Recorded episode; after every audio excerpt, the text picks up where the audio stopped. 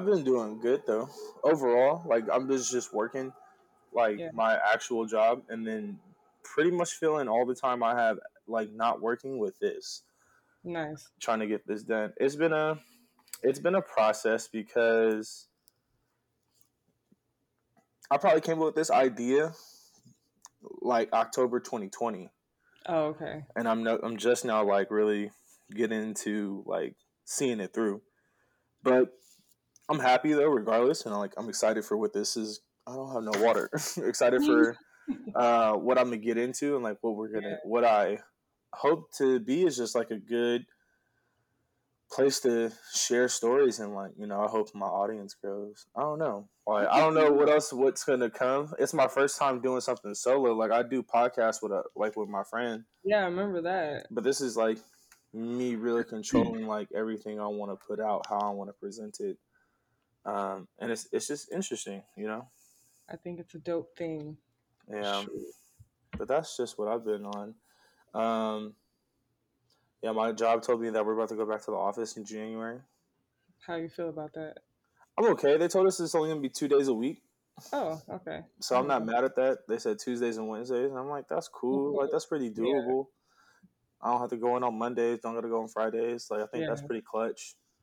So yeah, um, I don't know. I guess we're gonna see about this new variant. Like I think that's just like my most concern.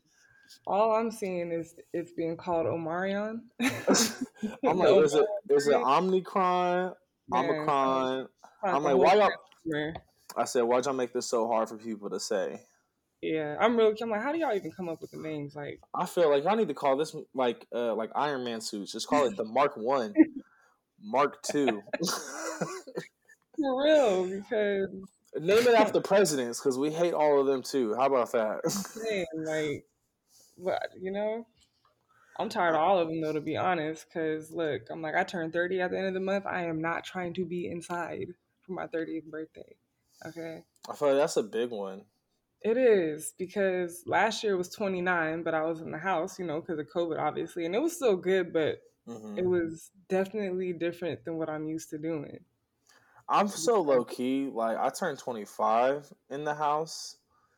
I remember what I did. I went on a hike that was beautiful. It was amazing, Mhm. and, and then I got drunk in the house, and it was and that's lit. it was so sad because I feel like drunk in the house though. Like when I not like ah, I just had a few drinks at the house. I got a little tipsy. No, I got drunk. Hurt.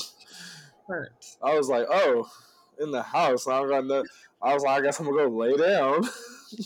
Yeah, we had a couple of those moments uh, during the quarantine and being lit in the house, and we're like, this is so out of the ordinary, but I mean, it's what the time calls for right now. yeah, it's true. No, but I hope you get to spend like the 30th outside. I hope I know. everybody just gets to do what they want to do for their for the, all their birthdays now. Right. I, I just I just needed to be clear come this wedding because listen, Do you have a plan? Like, do you know what you want to do what do you mean like for your already birthday? Oh, for my birthday? I Yeah. was thinking somewhere in the city, but Omarion was found in the city recently, so I don't know if I want to meet him there. So I don't know. I do want to go to the city, probably have like a nice dinner or something. I'm not really trying to be in the clubs like that. oh, I can't stand clubs. No, I I was yeah. Cur- I was already off of that by the time before like COVID even hit, but like now that it did, I'm like, how are we okay? When did you When did you reach the point where you're like, I don't do clubs no more? I would say really it started creeping in 2017, Okay. going on 26 actually. Okay. 25 going on 26 and I was like this is cool. You know what? Summer 16 was the best. Everybody Like- says this. Nah. After summer 16, I was like, you know what? I'm good. I did about 3 years worth of partying in one summer. Spring and summer. I, f- I So- feel like everybody talks about summer 2016 and how how good it was. I feel like it was just universal. The vibes were universal. Like, it's true. It was definitely a good time. yeah, I don't know if like the stars would line up in a different place they weren't usually in or something because everybody was feeling it. Yeah. I feel I mean, I'm only 26 now. I've probably been over the club since I've been 22. a year after I was leave, because like it's not like I haven't been in a club. Like right. I did like the teen clubs, which is not the same at all. Like let me Yeah. not let me not say like it's the same, but it's like a build up. Yeah. It has like the same kind of energy. It's just hella people stuck in one spot. it's hot, and then the only thing that you get added is liquor. Like yeah. Because like really, I, that's and legally. yeah, I was high school sneaking into like the eighteen and up clubs. I was eighteen sneaking into bars. Like I I had did it, and I, by the time I was like, I just don't like. I have a particular thing about the clubs. Yeah. I, I think the clubs. I hate the energy that they like yeah. create. That's exactly the reason I why. I hate the I hate the I gotta fuck tonight energy yeah, that that. club gives you, and I feel like I feel like nah, because like I'm getting older. Right now, I think living through the pandemic, I realize when I go out, I really do want to have fun. So like, Yeah. I, before I've been like, I have social anxiety. I'd be like not trying to dance. I'd be like, fuck that shit. I'm gonna cut it up. Like, I'm trying to have a good ass time. But then you'd be walking in these spaces where like nobody wants to dance. I'd be like, No, for real. So you feel like the weird one. Yeah, that's the main thing that changed because like when we were going, so at San when, we, when I was at San Jose State, we had like 18 and up clubs, but they were so lit. Everybody that was Yeah. 20 and up was going to the 18 and up clubs. It was that lit, Damn. and so but everybody danced, and I and I was really in the last like cohort of a generation to where we didn't pull out our phones. Like Mhm. there's so much footage that I don't have because I was too busy the moments you didn't you didn't capture are always like low key Yeah. the best moments. Exactly. It's one of those like you had to be there to experience the type of things because and now though, like like I said, 2017, 2018 was when like we, we went out a couple times, but for one, I was like happily in a relationship. I was like, oh yes, I don't have to deal with all these raggedy fools out here trying to holler, like you know. And that and that was a whole nother experience itself. And I was like, okay, I'm ready to settle down because out this outside ain't it. But yeah. um, yeah, people stop stop dancing as much, and it wasn't. It was almost to the point where it's like if you're dancing and everybody's kind of looking at you like, "Oh damn!" And I'm like, "Wait, when did this become weird?" Man, I remember the like. uh, I I feel like it's a is it a Bay Area thing because I went to Arizona like Oh yeah, not too they're long, in Arizona. I, I, not too long ago, and it was like really like my second third time in Arizona, but I stayed there for Mhm. a week, and I finally like got to go out and like see the nightlife Mhm. and like. I mean, it's near college. So I think that's what changes. It's like Yeah. it's like both cities of Arizona are college towns. Like whether you Mm-hmm. go to Phoenix or where did we go? There's one I'm thinking of starts with an S. Yeah, the other one, the other place in Phoenix, Tucson. It's Tucson, It's on- Tucson, Arizona, and then those places both have like either has University of Arizona or Arizona State. So it's like Mhm. it's half a regular city, but half a college town at the College same town. time. Yeah. So I feel like okay, people were dancing. I was dancing. I had a good time. Also, I was like, I don't know nobody. I'm gonna leave. I really don't care what y'all think of me. Uh, so I had a good time. But yeah, I feel like man, it's so weird to dance now. yeah. I like I said, I can't tell you. What did we? I don't even remember. We went out for Halloween, and This past year, yeah. we threw a party. It was a Raina's little sister had a birthday, Uh huh. so we just had like a Halloween party. A house party? Yeah. That's fire. Yeah, we went out. I dressed up, did the whole thing, being uh, the Gwen Stacy Spider Woman, hmm and Kim had to be like a bodyguard outside of his Spider Man costume because I was getting looked at. I was like, yo, quar- quarantine got people tripping out here. I feel like I feel like this is a conversation I get in so much about like how dudes be acting. And I feel like it's so I can call out the bullshit. I mean, I'm a dude. Like I, I can call Right. it, I'd be pointing it out, and I'd be like, "Yo." I, I just be looking at it as like I okay. I always say this: my relationship towards women, I think, is different just because I got raised by my mom, right, and I right, got raised by kind of like a tribe of women in general. right, right, So I feel like my I really hold them up on a pedestal, right, and like my basic of it is like how I interact with women. I'd be like, how my mom feel right. about what I would do interacting with women. Now I never s- do that. now I say this to say, and I always preface this. I'm a dude. I'm part of the whole species of men. So let me not say I ain't made my mistakes or been a terrible dude to Right. a woman or two in my past, and I, hopefully I'm better than that now. If I didn't get a chance to apologize to those women, like I hope that just like I'm being better now for the sake of like I learned a lesson and not to do that again. That's how I'd be looking at it, and I'd be like, men just be self sabotaging themselves. I be telling it, I be like, I told Randall, I'm like, yo, like, if I really, it's like you are the prize, and not like in a materialistic way. I'm not trying to frame it that way, but like in the sense Right. of like, I'm trying to get with you, I'm trying to date you, like you the prize. So I can only fuck it up. Like if you fucking with me, then the only thing I Right. can really do is fuck it up.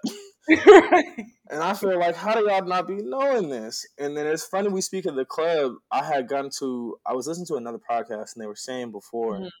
what is the best way to interact with women in the club?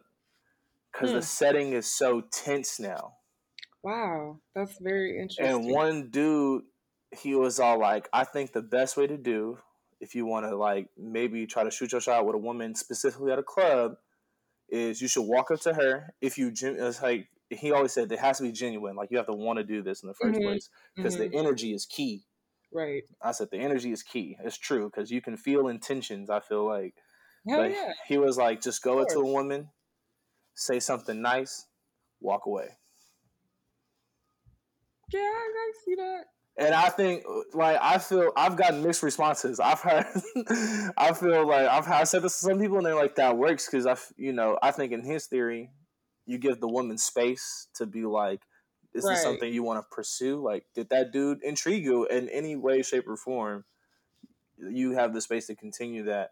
But That's then true. they also say we should just make that normal to decrease the amount of like uh probably mixed feelings i don't want to say what feelings women feel when just interacting with men these days like say a Mhm. nice compliment go about your day and just like right. something And- positive on this person Yeah, and I feel like that also like depends on like the type of chick, right? Because like for me, like I used to get hounded and I hated that shit. Mhm. And funny because I tell Cam that sometimes, yo, well look how you look. I was like, yeah, but like what's wrong with just saying like, you know, just giving a compliment then just going about the day. And then like if I'm intrigued by it and I like it, I'll be like, hey, you know what? What's your name? Like, you know, but there's a I feel like it can go either way, but also, then also there's the chicks out there that love attention. Like if you give her a compliment and walk away, she gonna be mad that you didn't, you know, stay. or on the flip side she gonna be so fucked up because everybody is used to giving her like hella attention she Yeah. definitely gonna chase you down right, like- right, what's up with this right, right. I Right. just feel like I feel like it's a cool thing to normalize just to make it like a nice thing to do. I always felt like I think people in general, especially when it comes, I guess in this times with dating and stuff, they need to stop looking for these social media means to give them directions on how to interact with people. yeah, Like it's it's kind of weird. Like y'all are living and dying by these memes with I, yeah. sentence on it. I feel like you have to ask people that you see in the one that you respect and that you see in successful relationships. Like, right. And I feel like that is successful relationships in many ways, not just romantic, but like Right. platonic, family relationships. Like, Mhm. there's keys to keeping them on. And since you're a soon-to-be wife, currently fiance, like at this point, like what do you think is your best advice you can give somebody? My bet, like somebody about like a relationship. Just like keeping or building a relationship with somebody, or like what's your biggest lesson you've learned, like to date? My biggest lesson I've learned to date. Um, really, in order to pour, I feel like to pour what you want to pour into a relationship to have it be healthy, it really is a cliche as this stuff sounds. It really starts with you getting good with yourself first. Like, not even on some like, okay, I meditated for like two weeks straight. I'm ready to find my husband type of thing. Like, nah you know, and I, I saw something with like a, you know, um, Summer Walker's Ciara's Prayer, and everybody was like, oh, this is what she did to get Russell Wilson, blah, blah, blah. We all saw the relationship that she was in before Russell Wilson Future, right? We Right. already know what the future's about. There's a lot of healing that I'm sure that she's had to do from that before she can get and receive somebody like Russell Wilson for sure. right? And so like I was in a relationship before this one that wasn't the best, right? It wasn't abusive, but it was not healthy Right. in that sense. I knew I wasn't ready to be in a relationship after that. And I was like, no, nah, I'm gonna be single for like a long time. I don't know how long, but I'm gonna be single. I'm just gonna enjoy myself, get to know myself now at this stage in my life versus, you know, when I was an early teen or whatever. Yeah. And I'm just gonna learn more about myself. And like I healed from it and everything and really did a lot of like deep diving and figuring out like, okay, like I know what I don't want, but what do I want? type of thing. Right. And um just really like fell in love with myself, you know, like really spending time with myself, like taking myself on me dates and things like that. And um, by the time I was in, getting into this relationship, I was at a place where I knew I was ready for it, but I also knew like with him, I was like, yo, this is this is gonna be the last relationship you're gonna be in. So are you ready? And I was like, okay, like, are we ready? Yeah, I think we are. But I took enough time to myself and did everything else I wanted to do and just you know, chill for the most part and really like loved myself so much to where if somebody else came in my life, they can't take anything out, take anything away from me because I have everything in me. Yeah. And so that's how I'm able to give 100% into my relationship because I'm good with myself and I was good with myself going into it. Yeah. I think that's a really big one for sure. I mean, it's like you can't do for others until for you do for yourself basically. Mm-hmm. Like um, it's funny. I feel like the I give probably the most like similar advice on, along the same lines. Most recently, people have kind of been asking me. I've been like in a conversation where people are asking my relationships, mm-hmm. and aside from taking your time, I feel like and patience is what I got out of my current relationship, like being with Raina. It's because she's the first person I really like got to know before we were mm-hmm. like really like we're dating. Like we casually dated or you know just like for a while and like you mm-hmm. know hung out spent time together that's cool stuff yeah like you know what i'm saying went through some shit before we were like i'm trying to be with this person which i hadn't done before and mm-hmm. i think make it like it made a tremendous difference and in that time where we were getting to know each other it's like a lot of honest conversations like we had oh, this yeah. before we felt like an obligation to each other, mm-hmm. but it also let us know like what time we were on. We were all we were very honest from each other at a at a point that maybe could have been uncomfortable for other like at for us at different times. I say like for me at a different time, I don't know if I had the conversations I'd have had at the time, but I feel like the also I've been asked telling people I'm like you got to figure out what you want. Like ask yourself Exactly. What do you want out, of want. out of like if you get with this person, what are you seeking out of this relationship? And like right. what do you want from this person? What do you want to give to this person? Like what are you giving each other reciprocally? Like, you know what I'm saying? Mm-hmm. And I feel like it, not to say like I haven't dated just to kind of date somebody. I think we do mm-hmm. do that, but I think for you to be in a space to like really nurture a relationship, you got to really figure out mm-hmm. what you're doing and what you want out of said exactly. relationship. I feel like that's scary to some at some to some people, but I think it's scary maybe to everybody at certain times in their life. Yeah. Like it just kind of depends on where you are.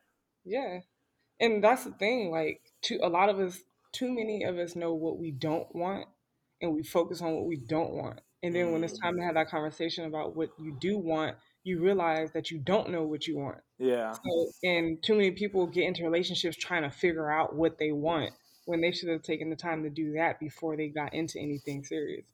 And then by the time they figure out what they want, they realize what they do have ain't what they want. Yeah. it's all bad. I feel like a lot of us are like trial and error people. So we don't really know what we want or don't want probably not until after a few relationships. Right, right. The unfortunate part of it. Like I think that's like yeah an unfortunate unfortunate circumstance of just our current human dating process. I feel like that we yeah. just ain't figured out. And that and I feel like that's that's not that's fine and that's like normal. Yeah. At the same time, at what point do you like stop and sit down and really put some thought into it? Mm-hmm. Because how many relationships you gonna go through doing that? you yeah. know. So it's like, at what point do you stop and reflect a little bit and yeah. be like, this it definitely it definitely gets old after a while. Yeah, for sure. Yeah, I was um, I was I wasn't too much of a dater like that. Mhm. more so because I didn't want to get too involved with somebody that I knew I wasn't gonna settle down with. Mhm. But like I had some people I was like real cool with and like hung out with and stuff like that. But it was never anything to where it was like I I, I feel like I learned something from each of them as far as like you know there was some aspects that I really liked and I was like oh okay that's something I didn't know I liked. Let me make sure like this, this, and this. And then as far as compatibility, sometimes you're just not compatible and it don't work out. Yeah, So for sure. I think mine was like a process of like I think I did date a few people, like casually. Like I, you know, just like I was on Tinder basically. You know what I mean? I was Tinder dating basically. You know, Yeah. whatever that can mean for you. But I think through my interactions, I think those interactions definitely told me during the time of it was happening. Like I learned a lot about myself and really what I was looking for and right, what I wasn't looking for. right. For sure. crazy crazy thing is is like you know when it came to cam like he was i always knew he was like everything hmm but the timing wasn't right but also going back to like loving myself right i knew if the chance never came around for us to be together i was completely okay with that because he was also my friend first mm and i wanted good i wanted the best for him as a friend regardless if it was with me or not Yeah. you know I feel that. Raina Raina said when we first met, she like ghosted me for two weeks. like after literally like I we met one day, I saw her maybe the next day after that, and then she ghosted me for two weeks. And then she'll tell you that she was all like when she met me, she knew I was relationship material, but she just got out of a relationship, and so she oh ran she ran away because she was like, "This wasn't the energy I was looking for." yeah. And I'm thinking, she was honest though she was honest she was she was hella honest for she real. was honest with herself And I was all like, oh, I was just hanging out. I was just kicking it. I was like, we just met. I don't know. Like, I was just like trying to get to know you. Seemed cool. Yeah. Um, but yeah. oh, excuse me. I need to get some water in a second. Um, okay, the next thing is oh, Rihanna getting national hero for Barbados, Barbados? which I think is amazing. And I saw the little, the clip of the ceremony and made me cry within like three seconds. I was like, oh my god, it's so beautiful. I think that's dope. Yeah, I feel like it made me question who would be our national hero. Not for like America, who's like our black national hero. Right. I don't give a fuck about who the country deems. It's probably gonna be somebody stupid that we don't agree with. I ain't nobody worried about that. But if you could pick one black person that represents like Black America as a national hero, who would it be? Ooh. Ooh. Dang. Loki, I feel like Jay Z. Do you think Jay Z? I think Jay Z because I think he is like a fuck you to everybody else. I think his whole story is all like I could agree with that.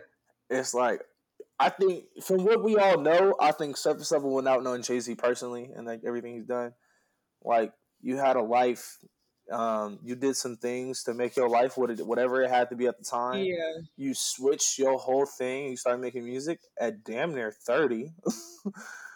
like Right. you, I think you did your first thing at twenty eight, and then you turned that into becoming a billionaire. Like in this whole empire, like it's crazy.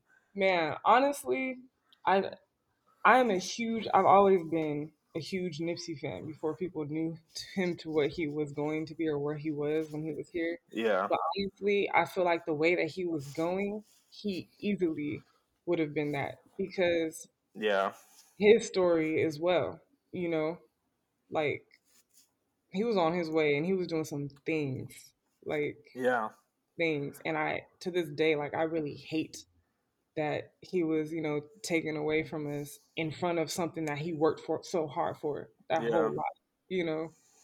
And um, what he was doing, like for the community, and you know, like he was like the hood Superman in the sense, but he was doing, he was more than that though. Very intelligent, you know. He had two sides to him, three sides to him. He was like, I feel like he was like the hood Superman, but we also knew you were Clark Kent in the same way. Like we Exactly. we know you Clark Kent. Like we know you a regular dude that's really trying to Mhm. do what you what he had to do for him, Yeah, like everyday person. But you're also Yeah. Superman at the same time, and we know it's like, and we knew both sides. he was that, and I feel like he was he was going places for sure. And if I think he was going places and taking people places for sure. oh yeah, he definitely did. He for sure was doing that. Yeah. That's the thing. And like, if you if you like, I like I said, I've been a fan since I don't know, like high school, hmm like 2009 or so. And so from 2009 till like 2018, like the growth and the fact that like Victory Lap dropped when it dropped, it was like, bro, we've been waiting on this because know, long. I you remember listen listening to Nipsey. I remember I was listening to like uh, the marathon, the marathon extra laps. Uh, right, what is it, mail money or yeah, mail, mailbox money, mailbox? Yeah, like Yeah. Slauson Boy. Victory Lap on the way. I'm like, bro, you've been saying this for like six Hella long.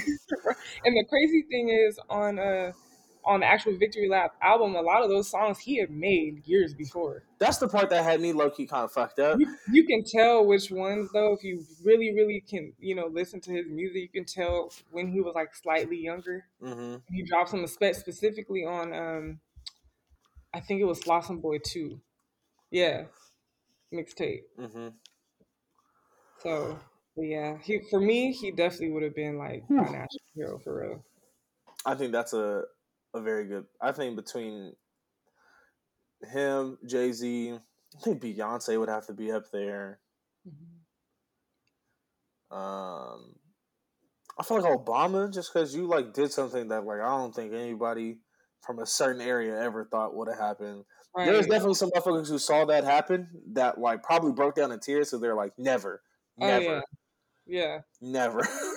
like Yeah. that's so that's like I think just for just for that. just for that, like just for you winning Yeah, twice, like Twice. not once, twice. Twice. I don't really care what you did in the middle, but you did it. Like I feel like, but you did that thing. Right. Right. That's tight though. Yeah. Um, Uh, But I think that's dope that Rihanna got, uh, you know, recognized as national hero for Barbados because, like, I think when Rihanna dropped her very first album, I was like in the seventh grade, The Music of the Sun. And I remember seeing her, and I was like, "Oh my gosh!" Like I'm like I'm a young girl. I didn't. The only other like female artist I think I looked up to at that age was Aaliyah. So mhm. then there was like a new one for me, and I was like, "Oh snaps!" Like first that first uh, single, um, Pon de Replay, that I was like, I was stuck on it in the seventh grade, but I didn't know anything about Barbados until like her, and I was Mhm. like, started looking it up, and I was like, bruh, honeymoon spot or not? Like even back then, you know. Are you gonna But go? I don't know. We're still trying to figure all this stuff out. Man, But um, she's done a lot. She's put like really put her country on the map map for like our generation, and she's done a lot. Like she's the first woman billionaire, right? Or the first, I forget. the She first just female, I think, music artist billionaire. Like, yeah, or there you go. yeah, because I don't think even Beyonce is there. But if she's a billionaire outside of music, though, her money really comes from like. That's what I'm saying. Like she Yeah. has, she's she's, She's like, the first person to be um, uh, put into that fashion house. yeah, yeah, yeah, yeah, So she has two brands because she has um, the Fenty, yeah, which I think, and then I think she has like Fenty as her makeup, but then the Fenty Savage as like the clothing. yeah. It's Which the yeah, I'm not, She's you know, she's doing it though. she's killing it. So. So yeah, I'm- really- doing a lot for sure. speaking of the fashion too, you know, I also want to get. We recent, you know, recently, Virgil Abloh has passed. Um, yeah, but like not to speak on that i mean i don't know much about him obviously he Mhm. went through something in private and i think is i'm just going to respect the privacy of it like i'm not gonna Mhm. but i think speaking on like his legacy like what do you think his legacy would be I think really he broke the barrier more so for like the current fashion for like black men.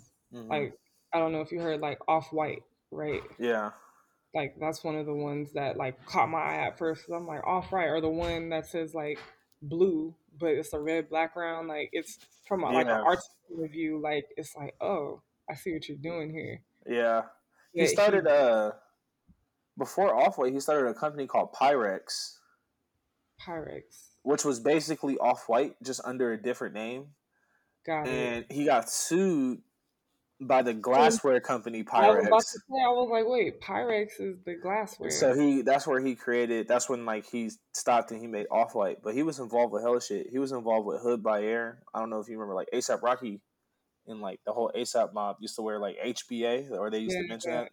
Hood by Air, that was like something that he was involved in.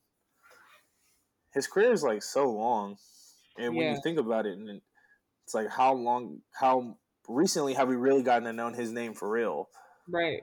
But he was I like, feel like the ones that are like really into like the fashion industry and stuff, Yeah. like knew knew what he was about. Like for example, um, the dude that makes uh essentials, uh, Jerry Lorenzo, hmm like he was like heavily inspired by him. yeah. You know. I see. I've been seeing like a lot of pictures of uh him and Kanye, and like Kanye, him and Kanye been like best friends forever, Mhm. like for hell long. And I'm like Mhm. heard about this, and I'm like seeing some picture I ain't never seen before. Um, I feel like you know through his career, like he's had some some controversy, or people have felt some type of ways about him and the things that he does. But I think there's like a consumer way of thinking that we'll never understand, like from Mhm. the opposite side. Mhm. But I feel the same. I think as like a designer and the things that he accomplished, like while being a black man, I think it speaks bigger than anything Oh else. Like he, everybody literally like credits him to saving Louis Vuitton's whole men's side of their business. Like had they not had Virgil, who knows where they would be.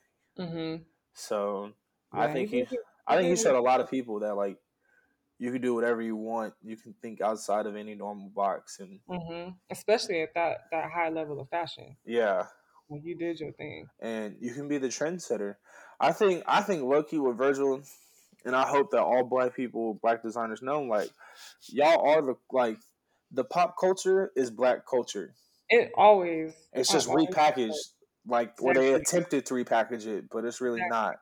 So I'm like, really, we drive the whole shit. Like whatever we think is cool will be cool at the end of the day. Exactly. But except they just they just like to flip it. They just like to flip shit and make it be like we did it. Like how Yeah. everybody like the white. Everybody likes to wear dirty Air Force Ones. Nah, that you, y'all know that's not right. Y'all just want to rock Air Force Ones. We rock Air Force Ones, but y'all just think it's cool to rock them dirty. No, the, the one that killed me was I forget which um store or clothing brand it was, but they had the nerve to try to sell these sweatpants with the boxer brims on like in the inside. Oh, I know I what you're was- talking about. I know what you're talking about. So it looks like you're like sagging when you're wearing Yeah. regular jeans. Yeah. I was like, yeah, that was And I was like, so but remember when they was giving dudes tickets for that? Like, don't don't play me. I remember I was around at that time. I was when I was in seventh grade. I remember that my school had told us they said try avoid try to avoid walking in groups of larger than three while wearing black hoodies, blue jeans, and white sneakers. I said, bitch, that's an everyday fit. First of all, that's the fit for everybody. Like like try try not walking around in groups of threes. Like, okay, so what you insinuating? don't hang around with something that could be classified as a gang. A gang of niggas. That's what they wanted to say.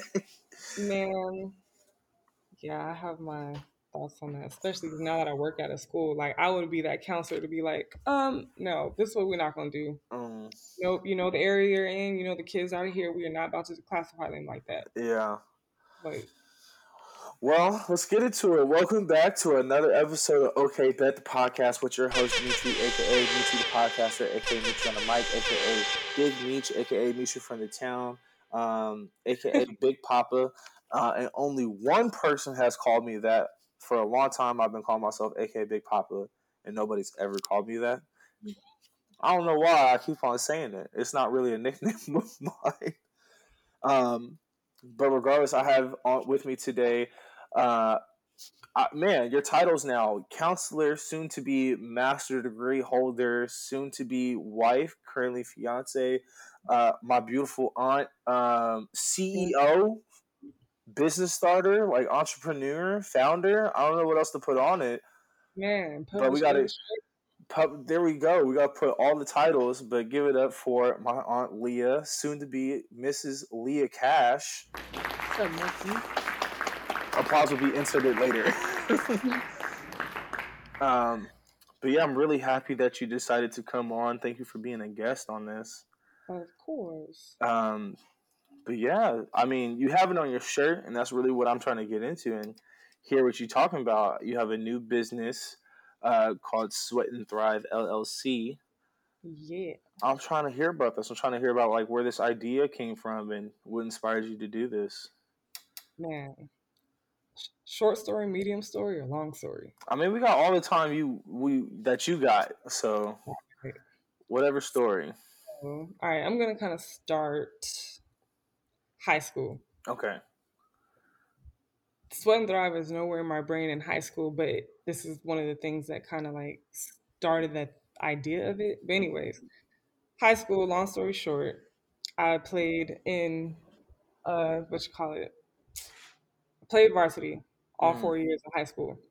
Sophomore year, in the middle of me really like turning shit up, after being like contacted, I think it was um, I got contacted actually by a university because they wanted to follow me from my sophomore year all the way to my senior year, Mm-hmm.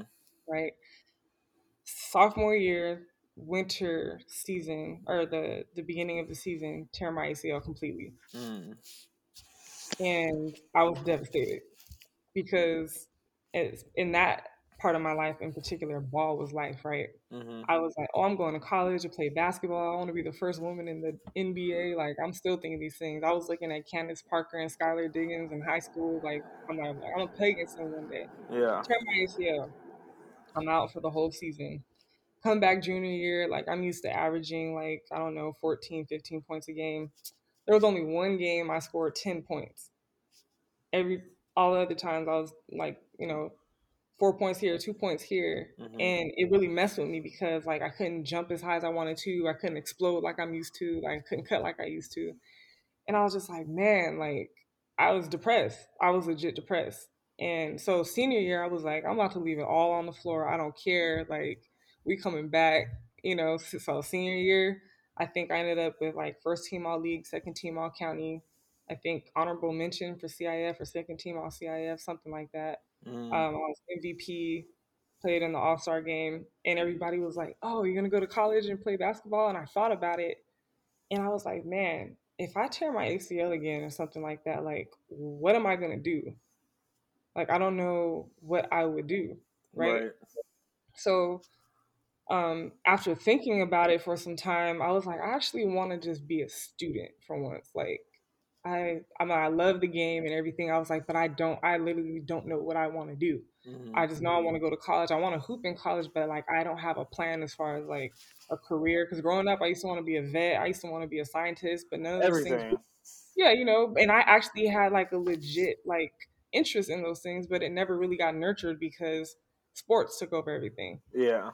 at the time and I love sports too, so I wasn't really thinking about it, but I didn't realize like how crucial it would have been had I had like some guidance into like having a plan. So um I went to a counselor one day at my school and I said, "Hey, if I decided that I didn't want to play basketball in college, um how do I go about figuring out what I want to do in life like as far as a career?" And she said she was like, well, why do you need to worry about that? You're so good in basketball, you can just get a scholarship and go to college. Mm. And so thinking back on it now, I'm like, lady, that is not what I asked you. Right. And then, you know, me being a counselor now, I would never tell a kid, oh, don't even worry about it. Like, that is not the job of a counselor. Right. So at the time, I kind of brushed it off and I didn't even like press the issue with it. And I was just kind of like, oh, okay, well, maybe. I mean, if she says I'm, I should just stick with basketball, I should. But either way, I decided. Um, I was on the, I was on the phone with a coach that was looking to recruit me, and he was telling me I, everything I wanted to hear as far as like what they would do for school and the team and blah blah blah. And I just didn't feel it just wasn't in me. And I was like, man, I'm about to disappoint a lot of people, but I'm not going to hoop in college. Yeah. And because, like, for one, I saw the politics, and two, once again, I didn't have a plan. And if I did what I did in high school, tore my ACL, and I was injury prone, like, how valuable would I actually be? Right. Right. So I was like, I need to have a backup plan.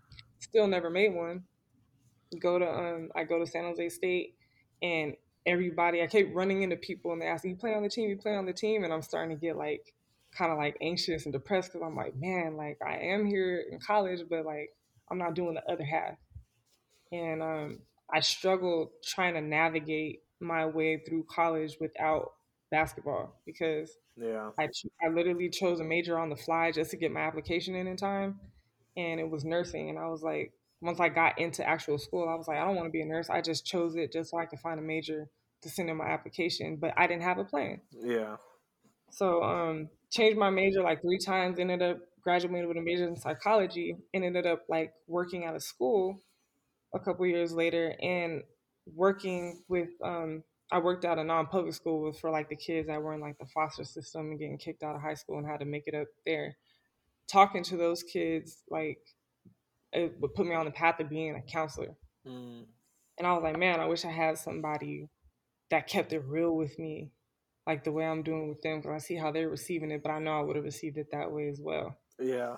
And um, even though I did get my degree and stuff, it was kind of unplanned because I think I was just so stuck in the loop of I have to play basketball or basketball is going to be my way into this that I didn't have a plan as far as my academics. So, um, fast forward to last year, pandemic and I was sitting outside one day and I was thinking, I was like, man, I don't, I know I had a rough time when I was hooping in high school after I tore my ACL, but like, what are these student athletes doing now that this pandemic is here? Like, they can't play, obviously. I mean, I'm sure they can't practice around people. Like, how are they keeping up their skills? Like, what are they going through? What's what's going on with the seniors that were riding on this year to go to college?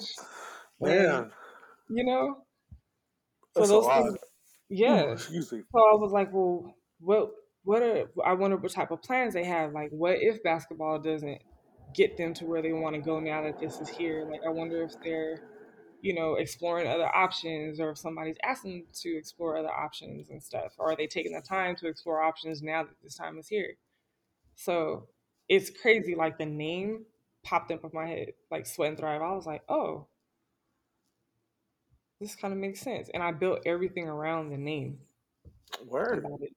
So um yeah, so now it's a educational career guidance program for high school student athletes, basically to um, encourage them to find themselves outside of the label of being an athlete, Yeah. but also encouraging them to you know do their thing in their sport, but also encourage them to find out who they are outside of that and also make a plan for that as well. Yeah. I feel like I could have used this to be honest.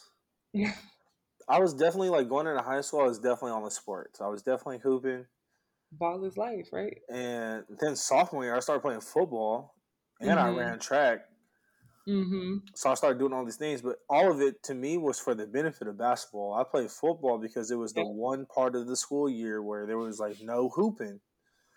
right. There was no travel hoop, no high school hoop, and I was just like, I'm I'm kind of lazy. If you're not giving me something structured to do, I wasn't Right. really going to work out. And I was all like, I hate getting back into shape. Yeah. So I was like, let me go play football. I'm gonna stay in shape. It's a different kind of shape, but it's like hmm in athletic shape. Exactly. Um, what it is. but then my junior year, when I did that, I got hurt. I got hit in the back playing football, and I played Yeah. my whole football season on a hurt back. I played my whole high school basketball season on a hurt back, and I played my whole summer season on a hurt back. By the Mm. time I got to my senior year, bro, I, I wasn't doing nothing physical. I've been had I back when you I've been had yeah I've been had quit football. I'm like I'm not I didn't even full football my senior year. I was like y'all. Can, I told my coaches I was like y'all can eat my ass from the front. Like I don't care, bro. It's just for the birds, bro. I love the teammates. Like my teammates was so cool, but the coaches. How I, if I'm the if, if you could take me as the person I am now and put me back in high school, I'd probably put my hands on my coaches, bro. We would have to. Fight. my coaches were terrible oh, so weird. terrible. Um, so yeah, I didn't even play my I didn't play my senior basketball season. Yeah. I became like an honorary coach for like every sports team. I was like the girls volleyball coach. I was the was girls- I was the girls cheer. I just wanted to be involved in everything. So I was the girls cheerleading coach. I swear to God, I was the assistant. Fucking no jersey, just vibes. yeah, just I'm just out here. Hella energy, hella encouragement. You know what I'm saying? I was the I was an assistant coach for women's soccer. No, no nothing about soccer. I don't know nothing. There's just two of my friends played. Outside. I was literally I was my senior year. I my senior year I turned up on a whole different vibe. Like I was like, no sports. I'm gonna do everything else. I joined hella clubs. I started showing up to oh. hella sporting events. I was like, who you know is going to a cross country run? Me. right. Let's go. Run farther and faster. I, I don't know. I was showing up to swim meets. I was like, if my friend do any sport, I'm gonna be there. I'm showing up. Like, if you're not gonna have somebody, I'm Dimitri gonna show up because I had nothing but time. Varsity supporter out here. But then, with that being said, I had kind of like my one bad year of high school was sophomore year, and then my senior year, like going in my senior year, I was like, I'm gonna remake my kind of bad grades. Mm-hmm. I'm a hoop. I'm gonna try to. I was shooting for like D two. I was like, maybe I can get hooked up with a D two. And then like that's what I'm thinking going into my senior year. By the time I'm like I'm over it, I picked up hella mm-hmm. shit. My grades were still cool. I didn't make up my old grades, so I didn't even really bother with college. And I think low key, I think I could have applied and still got in somewhere. To be honest, yeah. I graduated with a three point three overall. Like I wasn't terrible. Yeah. I just had like literally like two or three bad grades, and I just felt like my senior year was rough. I, I really felt like I there was a mm-hmm. lot of going on, and my mm-hmm. support wasn't as high as maybe I needed it. But I think what you're doing is great. I think there's like a lot of value in what you're giving. Thank you. Yeah, I I definitely want to make sure that like you know, given like your experience and like my experience that like the student athletes, high school student athletes have the tools and the knowledge to like thrive in whichever path that they decide to create for themselves, whether or not they decide to be athletes or not going yeah. into college. The problem is is that so many of them going into college don't know like how that goes in the sense, you know. Yeah. Like, oh, yeah, I'm here to play basketball and or whatever, and then but academics still matters, or else you're going to be redshirted, or you're going to be academically ineligible. There's all types of stuff. Like, yeah, if school be a thing in high school, don't think it's not going to be a thing in college. Right. at the end of the day. I remember too going into my when I went to community college, they tried to get me to play basketball in community college. Mm-hmm. That's when I really knew I wasn't trying to hoop. Not like that. Like I wasn't trying to hoop in like no competitive way for real like that. Yeah. Because I, I was like, my co- the coach who like quote unquote recruited me, mm-hmm. you know, junior college or whatever. I was just outside across street, like just hooping. I still casually hoop. Right. I think he right. saw me at a park. Like I was just like hooping at the park. Right. Hooping. He's like, "You should come play." I was like, mm. "Sure." I'll think of what I was going on. I think my, my my emotions or probably my energy about it was I didn't play my senior year. Mm-hmm. And like I had been taken, I was away from the game, so I think I wanted to, but it made me realize though I had developed different passions mm-hmm. outside mm-hmm. of basketball that I was like, I'm not trying to compete competitively. I also was never fully healed. Right. so I was still feeling residual pains, but yeah, yep. I think that I don't. It's it's funny that I feel like as a high school student, you feel against all odds that this is the thing for you, like playing sports. Mm-hmm. But like there'd be so many people specifically like staff members and other adults that be like, you got to figure something out, or this is not going to be it. Mm-hmm. And it's like it's funny that contradiction. It's funny that like we believe so much that this is our path there, and some people don't. Mm-hmm. And then where we end up, I think it's like um, it's just interesting to see. It's interesting yeah. that you would say like this is not your path, but then don't offer more alternatives. Exactly. Like you know, and, and the thing is, is like, all right, you look at like statistics. Um, like out of what around eight million high school student athletes in the world, only seven percent even make it college wise. That's just college in general. Yeah. from that seven percent of the ones that do make it to college, less than one percent or close to two percent make it D one. You know, everybody want to go D one. Yeah. Two percent of y'all going D one, and then you go to the pros, and um, close to one percent or close to two percent make it pro. So where does that leave the other 98% in both of those categories? Right. Like even with college, right? Like they tell you, like I think the NCAA slogan is like, "Oh, we have over 400,000 student athletes, and most of us will go pro in something other than sports." okay, so what are you doing to prepare those most of us will go pro and that's something other than sports? What are you doing to prepare them to go pro in something other than sports then? Yeah. And the my thing is is like with my business, I want to give them that knowledge before they go into college. Like it may go over a lot of their heads or whatever because they may think like, oh, like I have all this time, which is cool, but at least you'll have something to look back on and be like, oh wait, I did get put on game about this. Mm-hmm. Now it's in my face. I know what to do with it. Versus like it's in my face. I've never seen this before, and I don't know what decision to make. Yeah. Now that the time is here, so. Okay, well, here's an a question because speaking on like high school sports and stuff, and we both mm-hmm. are big fans of basketball. Mm-hmm. How do you feel about some potential rule changes and a current thing? So, how do you feel about one? um, high school kids going straight out of high school to like the G League. So basically, mm-hmm. I say semi pro, essentially. Right. Yeah. I think is what it is. Like you're a semi pro. You're not like NBA pro, but you're definitely getting paid to do something. But it's not the right. highest level. Right. So I guess how do you feel about that? And other leagues, there's like the overtime league. There's a few of them. Mm-hmm. And then the potential of high school kids going straight out of high school to the NBA. So, well, all right, for the G League one, right? Right. Um, I think it's cool that they have like the opportunity to like get that experience and mm-hmm. stuff. Like they have a lot of developing to do now. Uh, I feel like, and that's a cool experience. They're getting paid for it and everything like that. Um, I guess my concern is just the fact that, like, once again, right, you can get hurt at some point, like in any sport. But like, that's all good. But what are you gonna do after? Mm-hmm. Or like, what if you know? I don't know what the necessarily what the G League's rules are as far as like I actually I didn't even know that.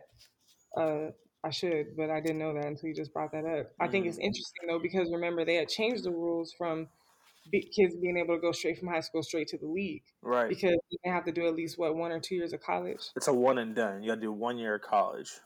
Or they say this, not even one year college. The real rule to be draft eligible is mm-hmm. one year removed from your graduating high school right. class. That's right. Is That's the right. rule, but you, in a traditional sense, you got to keep playing basketball, so you do one year of college. Right. Ah, I have so many thoughts on this. Well, let me tell you this figure out a way. I could bring it up. I'm pretty sure that they also are paying for people schooling if they would like to attend school. Mm-hmm. Um, the G League. So they're like, if you want to go to school, they'll pay for all your school. When you say they get hurt, it is guaranteed money. So to that fact, like, right, you did get some bread to like take yeah, care of yourself in some sort of way. Right.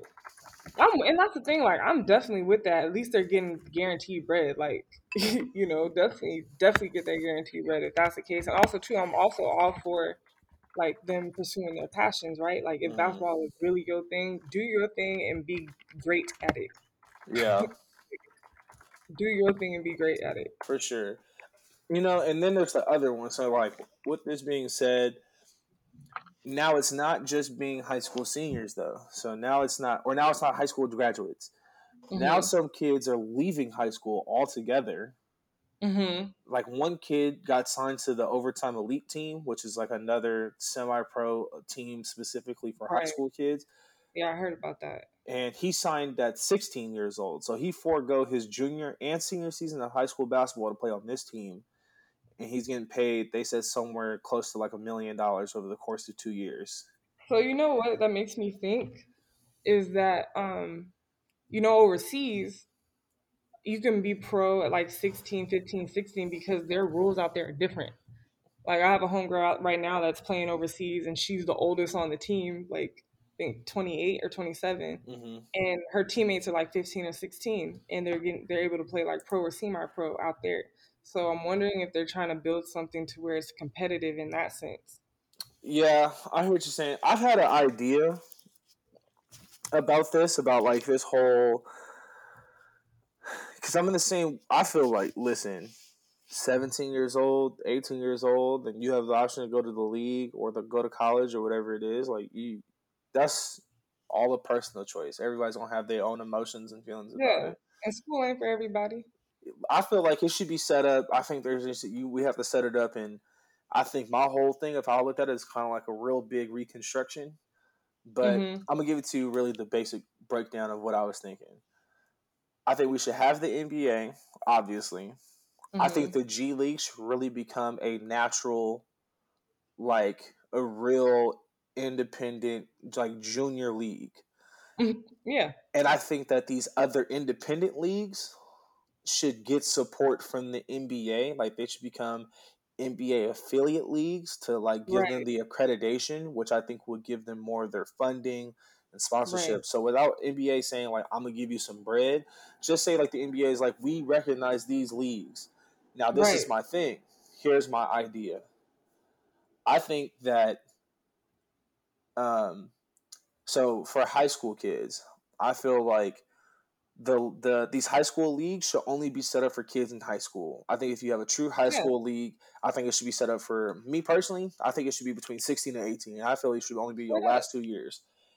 So I feel like, and this is my thing. I said there should be three leagues, three independent high school leagues that operate. You know, whatever how many teams they want to operate, and I think they should work like European soccer, where they have Mhm. relegation. So Right. then you keep competitions level e- like even on each one. And I think that the team should only be by invite only. So you're not losing kids to high school basketball or whatever sport by wanting to go. It should be like you've been recognized as elite, quote unquote. Right. We're offering you invitation. You don't even have to accept it, but like we're offering you this invitation to come play in our league. And then Right. you know there needs to be some setup to that. You're still a high, you're still under 18. You need to be required to do whatever schooling you need to do to still right, get a diploma. Like I think getting a high school diploma needs to come with this and needs to be a part of it. I think there still need to Yeah. maintain GPA averages, but I feel like those three independent high school leagues should like relegate. So like if there's a team, you know, a A tier, B tier, C tier, y'all gotta Mhm. you gotta keep winning right, to stay at the top. So there's like that encouragement of competition, and then that keeps high school competition the same because, like you said, out of eight million kids that are in high school playing whatever sport, and let's say that there's only thirty teams split between these three leagues, so let's say ten teams each, hmm and you have fifteen people, you're getting like 300, 400 kids like that, something like that. So that's a very small number, but it leaves the competition still great in any other regular school aspect exactly, on top of that, going forward, I think the the G League does have its own draft now. Like they're moving the G League into a way to be its own. Mhm. But I feel that if you decide to go to college, I think you should do two years of college. I agree. I feel like mean, all the options should be open, but I feel like if you I yeah, if you're going to college, I think you need to do a minimum two years of college. And I think there's like things that go into that. I think minimum your minimum of two years of college, if you're choosing to go to the league, like that's your path. Um, I think it's mandatory that throughout your entire schooling, like financial like literature is taught to you. Oh yeah, I was about to say like your type of counselor cannot you Yeah. cannot get out of this to be a play I think to play any sport, male or female. Financial literature, like illiteracy should be a part of like your curriculum of like the potential of coming into large sums of money. that's literally what I was gonna bring up. Um and that's really i think like my whole thing about it i you know and it, i think it creates a, a system of like there's so many levels of competition from Mhm. ranging from the semi-pro to pro hmm that is like options for everybody and it's options for that kid who may be 16 and he's good enough to change his family's life right then and there like go Right. crazy like the options there for you Right. um, but I think it needs to also, you need to within that encourage the fact that there's a very grassroots system available to mm-hmm. everybody without the fact of thinking like I got to be NBA ready at 15 to play. Like nah, like there's still still great competition out here. Still developing. you know. So yeah, that's my whole thing. No, I agree. I agree with you. Like I was definitely thinking along the lines of that as well because at the end of the day too, like there's there definitely should be that system because at the end of the day too, getting your education is still important. Like, you know, looking later down the line or whatever, like, yeah, you may make it to the NBA, G League, all that other type of stuff. Um, what's his name? Ah, I have him somewhere in my program. But brother had Marfan syndrome. hmm He was um I think oh, I can't remember his name, but um, found out like the day, like four days before the draft. He played in college. He was dope. He was super tall. Four days before the draft, he found out he couldn't play in the league because he had this um, this uh, medical disease called Marfan syndrome, mm-hmm. and it causes, I guess, like ligaments or like um, things that attach. Like, and apparently, it was affecting his heart the most. And the NBA, the NBA still didn't clear him. He ended up playing overseas for a bit, but he actually just got picked up by the NBA to be like in their front office or something like that. So I remember, man, I remember there was that one dude from Baylor that one year, and I think he had an issue with his eyes. With his eye. Yeah, that was him. That's yeah. Okay, yeah, but like, and and that's the thing. Like, not everybody's ever gonna really have like situations like that drastic, but it's more the fact that like still encourage. They're still kids. Like, still encourage them to you know get their education still encourage them to finish like some type of schooling. Mm-hmm. definitely have if you are going to put them in leagues where they're like 15 16 with large lump sums of money especially in the age of social media everybody want to floss right? Nah you need a financial literacy class so you know how to manage this money or how to talk to somebody that can help you manage this money. Yeah. Like, I think... know, and, and i feel and i what i don't what i wouldn't want is that like still let them be kids. That's my thing. You know what I'm saying? Like, stop trying to, you know, create like cool, it's dope and everything, but let them grow up the way they need to grow up. Like, stop trying to fast forward this progress in the form of like, hey, you can be pro like 16. That mm-hmm. sounds cool. Like, that sounds dope as heck. Like, somebody was telling me that at 16, I'd be like, yeah. But then you're not, you're not going through the steps. Yeah. the way that you should, you know? I think I think alongside that, I think there's like a psychological aspect that people need to watch out for. Yeah, your brain like, doesn't even. You're the, yeah. yeah. like you're a child, like, and you're asking you're, you're children to make moves like adults in a way. And I think, you know, okay, I'll say this as my example. Everybody hated. Everybody hates LeBron. Not everybody. There's some people who hate LeBron because he's like this superstar and he like however their perception is he he thinks he's this he's he calls himself the king whatever mm-hmm. this is and i always say it's not his fault mm-hmm. y'all made him like this y'all y'all birthed this lebron like y'all told exactly. i say this if you told me 16 15 17 years old a child you know what I'm saying? That I was gonna be the best ever. You put me on covers of Sports Illustrated. You my games are on national TV. Right. Everybody like what the what fuck? Did you, what did you think was gonna? I'm happen? the man. Like you can't tell me shit. Yeah. You can't tell especially me nothing. Especially in the 2000s. Come on, man. And then now it's just worse. Like now it's social media. Now you have a 15 year old kid with 4.4 million followers. Like that's eight million eyeballs essentially mm-hmm. watching everything you do. And then for yeah. children these days, like not me and you, yeah, less for you than it is even for me. Like I always say, I grew up as as the internet literally grew. Really, like yeah, I, I was shit. I was born in '95, and you were born a little bit before me, and we probably we really were seeing as we grew. All things changed. The internet was growing. We were like simultaneously growing up with the internet because we went from having fucking aim on our sidekicks. what? And, and to now there's the metaverse. I remember like I remember when we just had a MySpace top eight. now you got a now you got a close friends full of a thousand people. How you have a thousand close friends? That's what I'm saying. Bring back the MySpace times. Like I, I feel like MySpace top eight right now would cause fights. right. Not that it wasn't then, but why, it, you, why you hiding your top eight? But what? not that it didn't cause fights then, but them like petty fights back then. But like right. for, now it'd be like something serious. Now it means something. Now it means something. And that's the thing. So it's like there's a psychological effect that I think oh, nobody definitely. has spoken about. And how do you how do you retain the kid's innocence? To a certain extent, that kid may be kind of giving up his innocence in a way, mm-hmm. or his or hers innocence. So aside from how to retain a kid keeping his kidliness or their kidliness, it's like how do you prepare them for this in their current stage because it's going to change as they get older. Honestly, I feel like, and that's the thing too. Like, you know, everybody. I don't have any kids yet, and my cat keeps jumping on me. Um, everybody, I, I don't have any kids yet, but also too, like what people have to realize is that like the kids aren't just out here making these decisions. Like there's parenting that still has to be involved, and I know it's a whole other generation of parents versus like the age of the age and the generation of like your mom. Like now, everybody's parents are like maybe like 10 years older than me. Like one of the kids I just saw today, um, one of my students that um, came into my office today, like he was like, yeah, my dad still plays. He plays Call of Duty. I was like, oh, for real? How's your dad? He was like, oh, like 40. And I was like, dang, he's legit. Like he's an 80s baby. Mm-hmm. you know, so it's like it's the 80s babies now that have kids that are in high school that I'm counseling, and it's just like, but they're, I don't know. It's very interesting.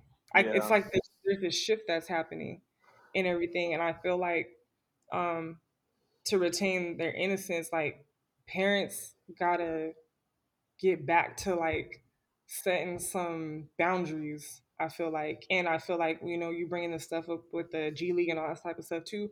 Parents gotta set boundaries.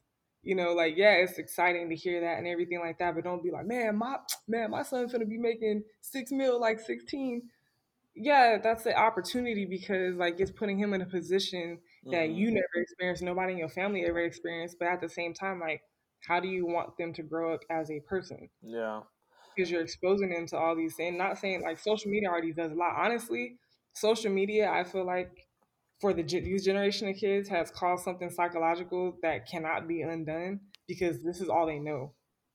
Listen, like, I'm they, the same they way. Didn't the, they didn't get to experience like we know the difference we know how to how, how to hop in and out and navigate all that type of stuff because we saw it come yeah. they were in this shit yeah. so that this is real life so when they see people flossing on instagram and stuff like that shoot give a kid six that's, million dollars that's the thing i feel like the internet is it for these kids yeah no it is the internet is it and there's like a mix of it there's a there's a lot of things. It's like our society and what the what the greater society wants to show you as their values. Not saying what mm-hmm. they value, but what they're selling as values mm-hmm. in terms of just like what's in the world. What like what mm-hmm. literally the commercials they show you like how they sell you shit. That show your that's shows you right. the country's values as it is, which is impacting the kids. They really think the internet is their actual life. We are in a Black Mirror episode. That's why they make new season. And I always say, man, it's something about it's something about. I feel like I always say, man, the '95 was like the real last '90 babies. Like we was, was. I say '95 was really the cutoff of some shit. Like we was able to get the shit that was before us. That mm-hmm. maybe I'm gonna really say the real real cutoff is '97. Like after that, you're literally for a whole new generation. But it depends on who you came up with. You know what I'm saying? Yeah, I think it depends on who you came up with because, like, I be telling motherfuckers, I'm like, look, like, my mom is savvy and, and, like, you know, but my mom is like, my mom grew up at a certain time, so there's certain values she right. had. Like, I was, you know, I'd be surprised at how many motherfuckers just don't do chores. Like, what? Chores? What's as, that? As soon as I was able to see over the counter, scrubbing them, scrubbing them things. You feel me? And I feel like y'all.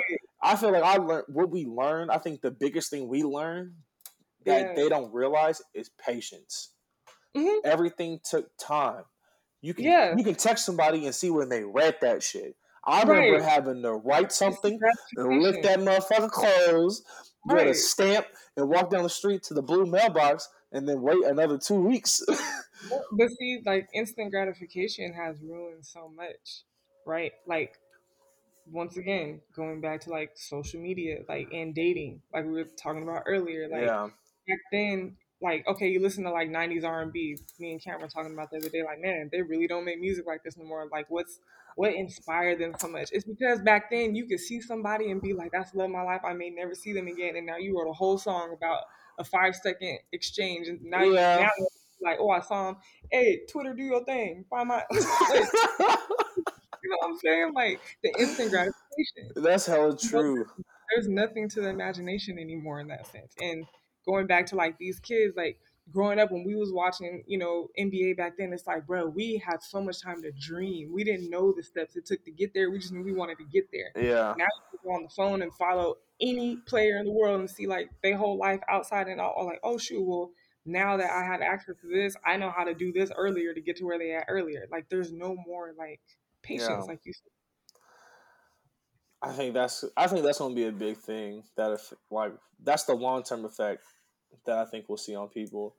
Oh yeah, there's definitely, and I, I and I say that because of me counseling high school students now. There's going to be a cohort, specifically the students that are ninth graders right now, who were seventh graders in the pandemic and basically missed a whole year of eighth grade that was supposed to prepare you for high school. There's going to be a cohort of kids that there's going to be something that comes out in them within the next five to ten years in their hmm. development that's going to pinpoint their cohort specifically? Oh man, I, I couldn't even call what it is. I feel like the youth, man. I don't know. Raina has a little sister who's 18, so she's mm-hmm. like the mm-hmm. closest youth that's like in my current life, and mm-hmm. I feel like she's 18. Like, there's definitely a point where it's like you're a, definitely an 18 year old kid, and you're doing mm-hmm. regular shit, and luckily for her, she's not too tied into the internet.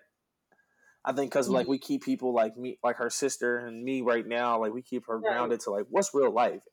And I really be trying to say like, look, I'm gonna tell you what people told me. Like, I told, I said, I said, Faith, I'm gonna tell you right now, 100. percent I'm gonna tell you this, and I know you're not, you're not, you gonna listen to me in this moment, but you're not listening to me. Mm-hmm. But mm-hmm. remember it so you can listen to me later because I, I said, Faith, I'm gonna tell you, I'm not too much older than you. I'm literally, I just got past this shit. Like you think 18 is 18, it's a significant age, but that whole period is like a long period. 18 to 22 is a fucking blur. It's all the same. Yeah, no, for real. It's all it's all the same. You're doing the same shit. Just you now can put liquor in it at some point. Like, but it's all the same. And I'm like, I'm telling you, you're not gonna listen now. I hope you listen when you're ready to listen. Like it's gonna hit you. Right. And I think me and Faith are the same. I, I, had to go through a lot of shit for me to understand. I think they're the same way. But mm-hmm. um No, you're right. You're for sure right about that. And that's like one of the, the the purposes of my business as well because a lot of the things that I am going to talk about may go over their head because they're 18 and now this whole G League, you can go in high school type of thing. They're like, man, I ain't trying to hear none of that. Like, I'm trying to go get paid, blah, blah, blah. That's cool. Yeah. But you're going to look back and pick up some gems from this and realize how you can apply it. I feel like you got to ask him. I feel like there's a way to frame this question mm-hmm. that you can find out maybe what their pa- I feel like for me, I found out after like what my passion was was art was art. Like artistically, I have mm-hmm. a high mm-hmm. passion, and I did art throughout my entire life and like right. nobody had picked up on the fact that like you like to do this or is this fun for you mm-hmm. i remember my whole my, my art teacher from elementary school her name was miss neely i remember her to this day this white lady she had a low cut red hair she wore black glasses you know what I'm saying? And she was tight as fuck. And I saw her two times a week, every day for five years. And I had, my mom still has art that I made from that class to this day. but I feel like ask these ask these young men, these young women, these young children, all right, your goal is to get to the league, right? You mm-hmm. have a mm-hmm. chance to make all this money. Mm-hmm. What do you want to do with all this money? They're gonna mm-hmm. say, "I'm gonna buy this. I'm gonna buy that. I'm buy this." But out of something that they buy, I feel like you might find something they might be interested in. Mm-hmm. Like if you had all this money, you making all this money. What is your passion? Like what you want to put some money into? That's gonna make you even happier than just making money and playing basketball. Right. Because I'm like, had you told me that, like, had you told me, like, I'm 16, 17, I definitely would have said something like around being creative. Yeah. I would have been like, oh, I want to get a mm. camera. I'm trying to get a, like a DJ set. Like, I would have, I would have definitely ended somewhere creative. Yeah. And it's like, okay, cool. From everything you said, you have a passion around this that you have not fully explored. right. Right. It's just like, uh, and that's where I feel like too, like when you have an eye or if you're able to be somebody that can catch like oh i see the things that you're interested in if you have money you will buy this this and this if there's there's such an importance in like nurturing that yeah and you know like i was always into art like i got all types of paintings and stuff like that you know like had somebody told me that especially back then when i was doing it every freaking day has somebody told me like, man, you could do a painting and sell that thing for like twenty grand. Mm. you know, because you see it all the time now, right? And the thing is, is that like had somebody told me that, I would have put more thought into it and really try to perfect that. Yeah. At one point, but a lot of times when you see like me, 14, 15 years old, 5'10, I clearly look like I hoop. The first question you get is, so you must play basketball. Man. What if I, what if I didn't though? Yeah, I You know? remember. I remember like I remember being 18, 19, like after I graduated, telling people, "No, I don't play basketball no more." How offended they were. Right, and that's the crazy thing. Like, and this, and I'm gonna tell you real quick that of being the the offended thing is what made me realize, like, damn, do people care outside of me playing? So when I um a parent had asked me, I think it was a teammate or somebody that should just come to the games.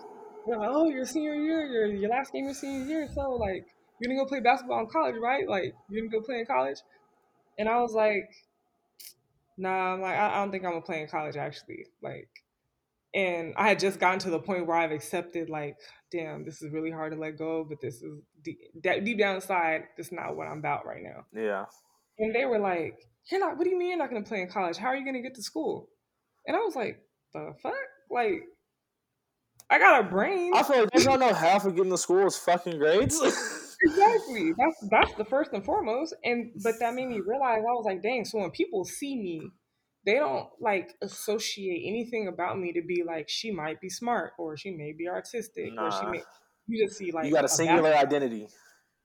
right. And so that right there is something I don't know if you've heard this term before, but it's been talked about a couple of times called the athlete identity crisis. Mm.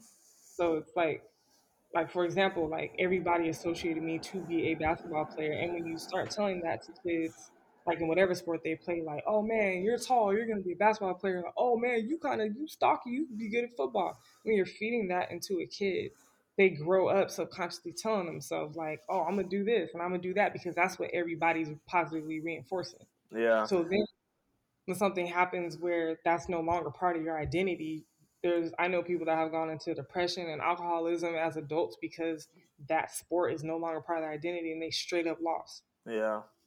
right? And I dodged that, but I did feel it when I got to college. I felt like a part of me was missing. And every time I saw like the women's team walk for practice, I was like, bruh, I should be there. But also too, like, what am I doing here and everything? And Mhm. that's why it's important to like take the time specifically in high school you're still young like figure out some other things too don't get me wrong i'm not saying don't ball out or do whatever you do in your sport but also know that that's not all of you Yeah. and don't let other people trick you into thinking that that's all you have to offer to the world Yeah. I think yeah, I think it's really just letting people know like you're such a complex individual.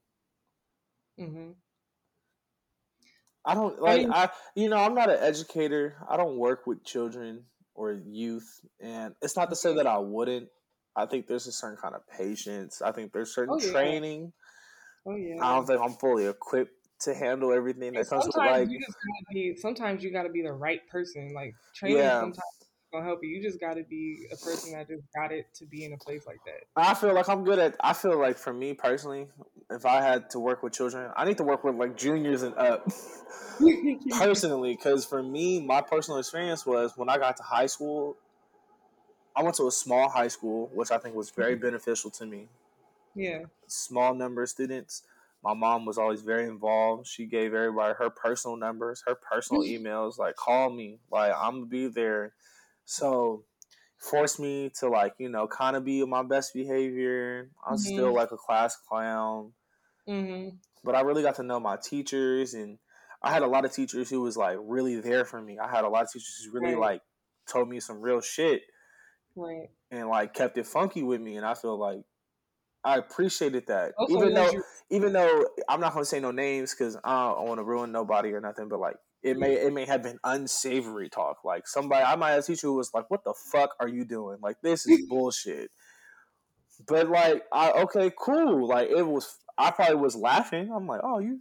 You cussing, you a teacher, but there's something about that that like I understand was real. yeah, And I'm not saying I'm going to be cussing out my students, but I feel like there's a certain ability to talk to maybe that person who's literally about to become an adult. Exactly that I can just like hear me out because I'm a, I'm gonna talk to you in a way that is real. Because right. I feel like the one thing, and it's not all teachers, not all educators, but like, I, I, it's like the whole thing in general. It's the whole fucking education system. I think it needs to be blown the fuck up and redone. I have my Oh, ideas. Like I said, I'm not an educator. I feel like one of my ideas is I feel education should be very personalized, and I feel like it should be made oh, by. I feel like education needs to be. I think we need government funding, but no government rules.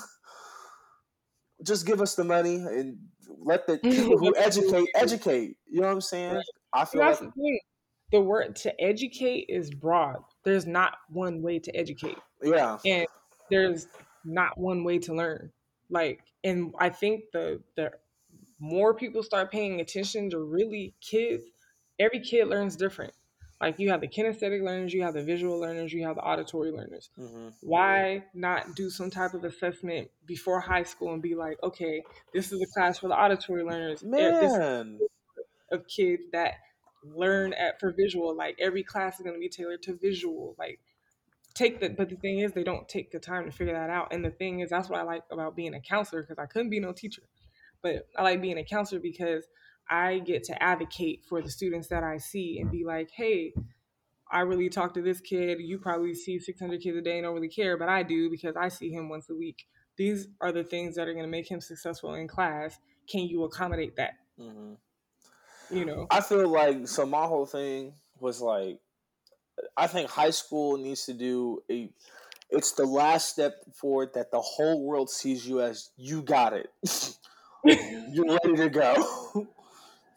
like at the end, they're like, "Do it," and you're like, "Do what?" They're like, "It." like what is it? all of it, like all of that shit. And I feel like high school needs to do a better job at preparing high school students for it, like for life. Like instead of educate, you're also transitioning from one education system to another education system, which is fine. You know, and I Mhm. think I think some part of high school they think that you'll really get the bulk of your real life education in college. Like you'll experience real life. You're on your own. And it's like this four years is not enough, bro. Y'all should have been No, like, I need that. I need the this four to prepare me for this four plus more. And Well, it's, that's it's the thing. If if they did what they're supposed to do, that four years could be enough if the content was quality. so what my whole thing was. I felt like, like I said, like I don't need the government rules to give us the money, and I feel like to your point, like an assessment. I feel like what do you? And maybe it's hard for everybody to say, you know, 13, 14 years old when you're a freshman in high school, but it's like, what do you want to do? Like, what is something you can see yourself doing that's going to make you happy if you did it all the time? And I feel like build something around that because there's certain extent, to a certain extent, we always say it. How much of Mhm. this math are we taking with this? How much of this science are we taking with us? But my thing is, I feel like high school shouldn't be about like high school shouldn't be about like we taught you this, you passed the test, we got the Mhm. money, Mhm. we think you're good enough, so you can go ahead. I think it should be how do I at the bare minimum, like Bare you're gonna be 18 at the end, and 18 means you're an adult. 18 means you're ready for the said world. So, with these four years, particularly these four, and not to say it shouldn't be all levels of schooling or education throughout the whole thing, Mhm. but I'm focused on high school. These four years need to be preparing you to transfer outside of this system to being I'm able to hold. I'm not even. I don't want to say add to the fucking. You know they say produce for the world or Mhm. like you be a good part of the the civilization. Nah, Mhm. bro. How do you how do you transition into that? How do you transition from being you know a child to now I can I'm an adult and I kind of know what I'm doing and you have the right building blocks. There should be no reason why I don't know what taxes are. There should be no reason why I don't know how much a utility bill like what a utility bill is. Like I think how many yo I work for people who like lease apartments and you'd be surprised at how many fuckers be like I gotta pay for garbage. But it's just like little shit. It's be like it'd be little shit and it feel like we could have covered this could have easily been covered. But see, imagine how that happens for student athletes. right, that which is even more are non-existent. exactly that you're used to a system that if they do be part of that two percent, it carries them into college, and then they're like, oh yeah, you were good, but you're not good enough to go pro. Now, how do you transition into the real world? Now you four years behind because by this time the seniors that weren't, you know, in in in college playing sports, they know how to how to transition to the real world because they just went a regular route. Yeah, and the flip side of that is from for the people who do make it, Mm-hmm. what nobody is telling you is everybody's in your pockets before you touch your pockets. Oh yeah, You Yeah, gotta pay. money- you gotta pay your taxes. You gotta pay your agent fees. You gotta Yeah. pay your. That's going through like seven hands before it gets to your pocket. and nobody talks about that. No, like, Right. and I feel like why we? I, I'm I'm genuinely curious about like how many actually watch their bank accounts. Like, do you read the fine print?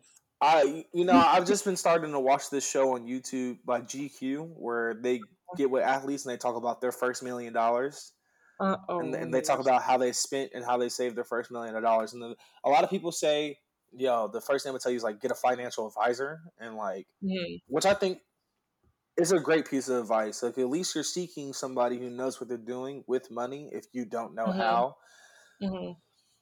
and then I feel like you can't be mad at these people for spending their money. Like you got money, spend it. Right. And I think you're seeing obviously there's trends. Like you see people buying cars and buying jewelry and living Right. getting the finer things of life. And but you know they don't really spit, talk too much about how they. So, it depends on the athlete.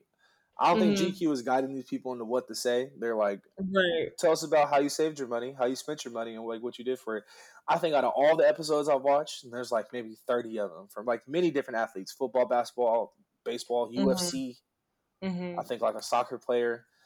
Um, I think like three people have talked about. I pay taxes. Like you got to pay taxes. right. I think like three Like, people have said that. And I'd be like, What's taxes? it's insane. And that's my whole thing. I feel like high school teach me something that I want to teach so I can go add that to the world. Right. Like I want to learn how the process of like buying a car. It's not just going up to the lot and be like, I like this one. Let me write a check. Like there's a whole thing that comes to that. Like I just think know. too, like in this day and age and going into 2022, everything is monetized. Like you can make money off of anything nowadays. Like mhm. so I feel like now the opportunities are bigger because like had me and you've been in high school and I told my counselor like I'm trying to be a DJ. right. You trying to be a DJ?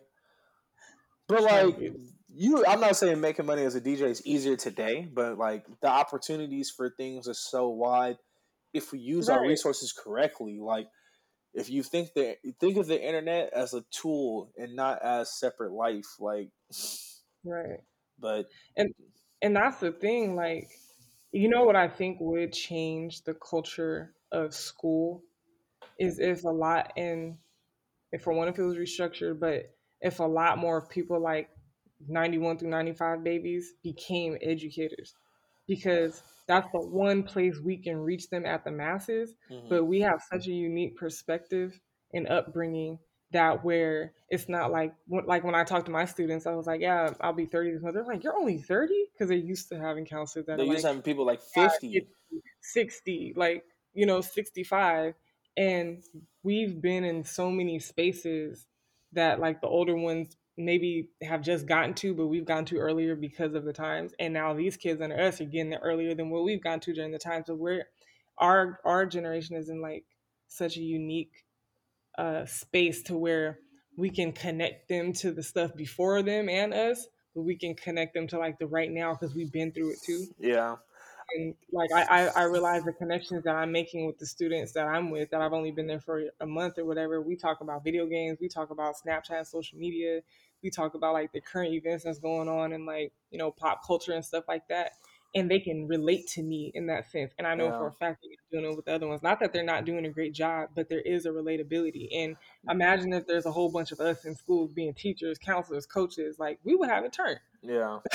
you know? No, the age gap is definitely serious. I think, um, and that's been talked and that's talked about on a lot of different things. You know, I know it's talked about in politics a lot, like Oh man. how I'm all for I'm all for age cutoff. I'm here for it. No, because in a regular world they want you to be retired at sixty, but you can hold a spot in office till you eighty nine. Nah, and, I'm and crazy. I'm here for the whole revamping. I think. Listen, um, in political stuff, I think your cutoff need to be like fifty.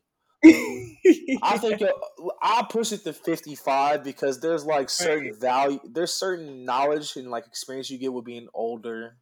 Right. But like you're you're connected, like how connected with you are, because there's always gonna be that that young group will always be the majority. Like there will oh, always oh, be yeah. more people between what the ages of seventeen to thirty than there are yeah. from fifty five to whatever. Because y'all die. Like it's unfortunate, y'all die. So I feel like it definitely be the age gap. But with that being said, I to- I say this all the time, particularly about motherfuckers who drive. After sixty five, yeah. like once you get to sixty five, once it's once it's the legal time that you need to retire, I'm not gonna say give it up. I'm gonna give you this. I'm gonna give you once you turn 65, go take your driving test again. Like the whole motherfucker over. Whole, whole thing. Like you got it. Like I mean, the written test, the behind the wheel, all that. You need a permit. wait, wait, you can't see the written test. You need to be seeing that on the road. So no, listen, my thing is, I feel like every two years y'all gonna have to take this test again. No. And once y'all fail once, you're done. You're. But with that being said, I'm into taking care of also our elders more and using yeah. like the paratransit system is for people who are old and or disabled yeah. and can't get around. Expand that that I do feel like that it should be as expansive as you need it because I don't think your life should stop just because you can't drive no more. I'll take exactly. listen. If I lived a life where I, will take you to bingo, like if I got it like that, I'll take you to bingo wherever you need to. But like, yeah. I think the systems need to be expanded, and I think the people that are helping these people need to be compensated more because like you doing some work that some people's own children don't want to do. Exactly. Some motherfuckers be dropping their parents off in a home and be like, right, like, look, you got this shit. You. got you come visit you every Tuesday. You said pay you on the first of the month. right. Call me if don't call me. Just send me an email and I'm gonna get to it when I get to it. If anything goes wrong, listen. But yeah, I feel like when you old, uh, I hate when old people drive. I told my mom the the biggest pet peeve I have about driving is I hate I like probably everybody I hate when people go too slow. Yes. And I really day. hate when people don't use their blinker. Yeah. Because I feel like it's so simple. It is. It's right next so to So simple. Use that fucking blinker. And I hate tailgaters. Yeah. But I see people, I told my mom, I was telling my mom, I was like, yo, I hate when people be trying to make a turn. So, like, say you're turning left, but before you turn left, you kind of jerk right you pull right, right. to turn left. And I'm like, what the fuck is this about? And my mom told me, she was all like, check if they're old. Because sometimes they learn how to drive when there was no power steering. Oh my. and I was I was like, hell no. Like, if that's how you drive because there was no power steering and you're that old, like, Wait, get off, get off the road. First of all, if you so old to the point where you don't realize that there is power steering now, you ain't got to do that shit no more. And how long you been driving and you still don't do this shit right? Yeah, time time to give it up. Yeah, you know, old people be shrinking. So if you all up on the steering wheel, you're done. you're done. Give it up. Um, That's hilarious. But yeah, I think like low key, it's something should be the same in like Oh no, a lot of good people for me in school were obviously significantly older than me. Yeah, That's just... well, you know, it's interesting. Some of the ones that I resonated with were younger. Like I have a teacher, she's so dope, Miss G. She was um, I was in one of her first classes when she just started teaching, just fresh got out of grad school. She was 24, 25. Mm-hmm. and I was in her class my freshman year, sophomore year, freshman year and to this day, like if I go home and I have time or whatever, she'd be like, "Hey, let's meet up for drinks." And now she's like married with three kids and everything like that. But she was the youngest teacher that I had had, mm-hmm. and so she really like I looked up to her because she wasn't so much older than me to where she didn't. And then you know my dad's old, so I was like, "Oh, somebody, an adult that I could actually yeah. talk to and be relatable to," you know. And um, she was like she's really she was really a big like motivator for me in school and I I I was close to her because I resonated with her a lot. Like she wasn't she wasn't too young to where it's like, oh, friend, but she wasn't too old to where it was like, hey, I feel comfortable talking to you about a lot of things. Yeah. You know, I feel like I was close to a few teachers. I was really close to one of my principals, um, uh, Mr. Gorham, and he was like older. He had like two young kids. At the time I'm in high school, OGs be dope though. Some I mean, OGs really I'll probably dope. say, you know, when I was in high school, he might have been like early fifties, like late forties. Like I'll give that to Mm-hmm. him. And I think of being around kids naturally, I think you get an extra boost of energy. hmm he was hella energetic. Like the dude, he was hella tight, and he kept it hella real. He was Mhm. one of those. He was like, you know, he was like, "Yo, what the fuck you doing? Like, this this ain't adding up." And then there was like I had another teacher, and she was, you know, significant. Obviously, everybody's kind of significantly older than you are in high school. I had another teacher though Mhm. who was probably like he was probably like thirty though when I was in high school, and Mhm. me and him definitely clicked. And he was probably the Mhm. one who really was all like, "This is this is bullshit." like- right. like I don't know what the fuck you thought you was doing, but this ain't it. But I think I, I connected with people who are older. I think once you get past a certain age, you kind of stop giving Mhm. a fuck about certain shit. Right. so No, it's like you. I feel like at a certain point when you're old, it's very black and white. right. It's like, look, and on certain things, I can appreciate that. There's certain things where I can't take it. There's like very Right. much a gray area. Right. But on certain things like that, black and whiteness is like I can appreciate that. Also, I think old people are are funny. Like, and this is the thing about comedy. Like, I got into a thing about comedy and like comedy today, and like everybody's kind of. You can let your personal feelings be known, and then people can rally Mhm. behind that. And there's nothing wrong with that. Like, speak your mind. Like, mm-hmm. obviously like I can only speak on like Dave Chappelle. Like you said some things and people have some things that they feel about it. I'm not part of any community that he spoke about, so I have no personal feelings on what he said hmm that I think I should share because I don't think they matter. um, uh, but with that being said, I think like I say that to say like old people are funny because they come from a certain time of like you just like it was you got to be honest like it was just about being honest like this is what it is, and this is what you're gonna get. And if you don't like it, and honesty I'll- hurt you know what i'm saying Yeah. and sometimes i think some some people not to get in this type of thing but it's all like and this could be political but it's like i could look at a person and been like they've been they were honest even though i don't agree with it they were honest and i think some people are taking y'all can't take the fact that they were honest like that's what it is. Like, do you agree with it, what they said? I mean, no. Like, you don't have to. You don't have to like that person. But like, then people be so offended for that person being honest, and it's like these gray areas of like. At, at, like I said, at a certain point, you got to stop arguing with people because you're gonna get to just how they feel. right. It's just like that's just how they feel, and there's nothing you can change about that. Like that motherfucker, Right. that's just written in their DNA.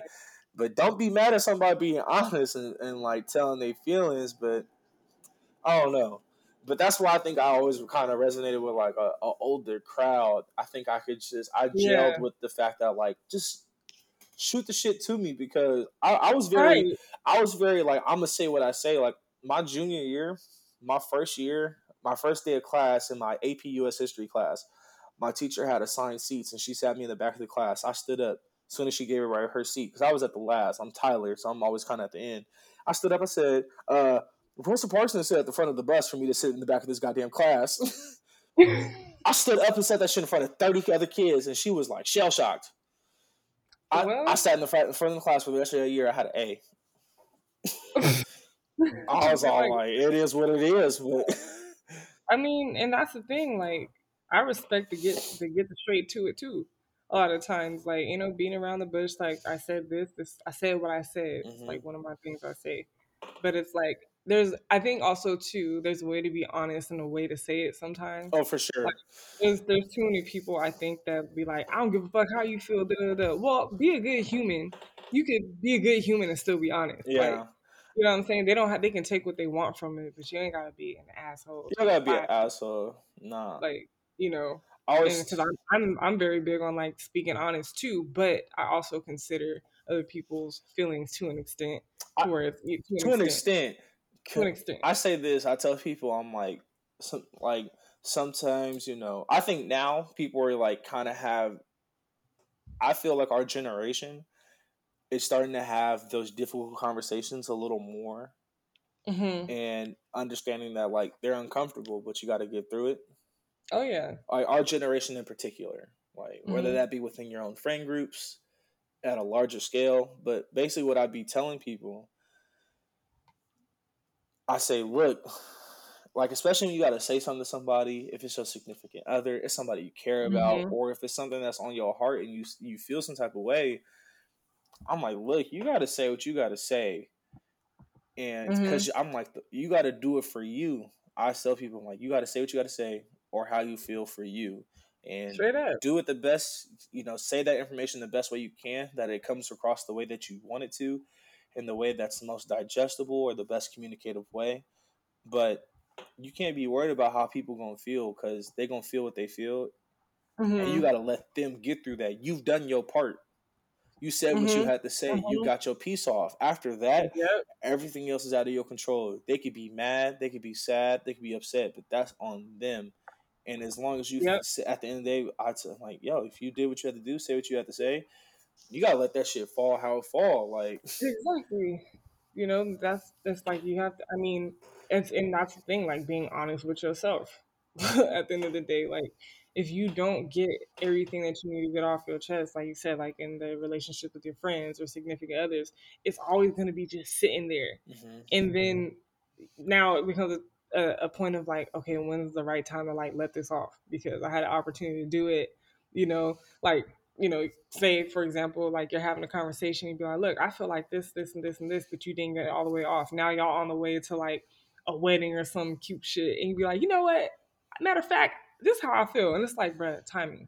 Like, I also hate some old shit. Like, I hate old shit that I feel like we definitely could have taken care of yeah, in the past.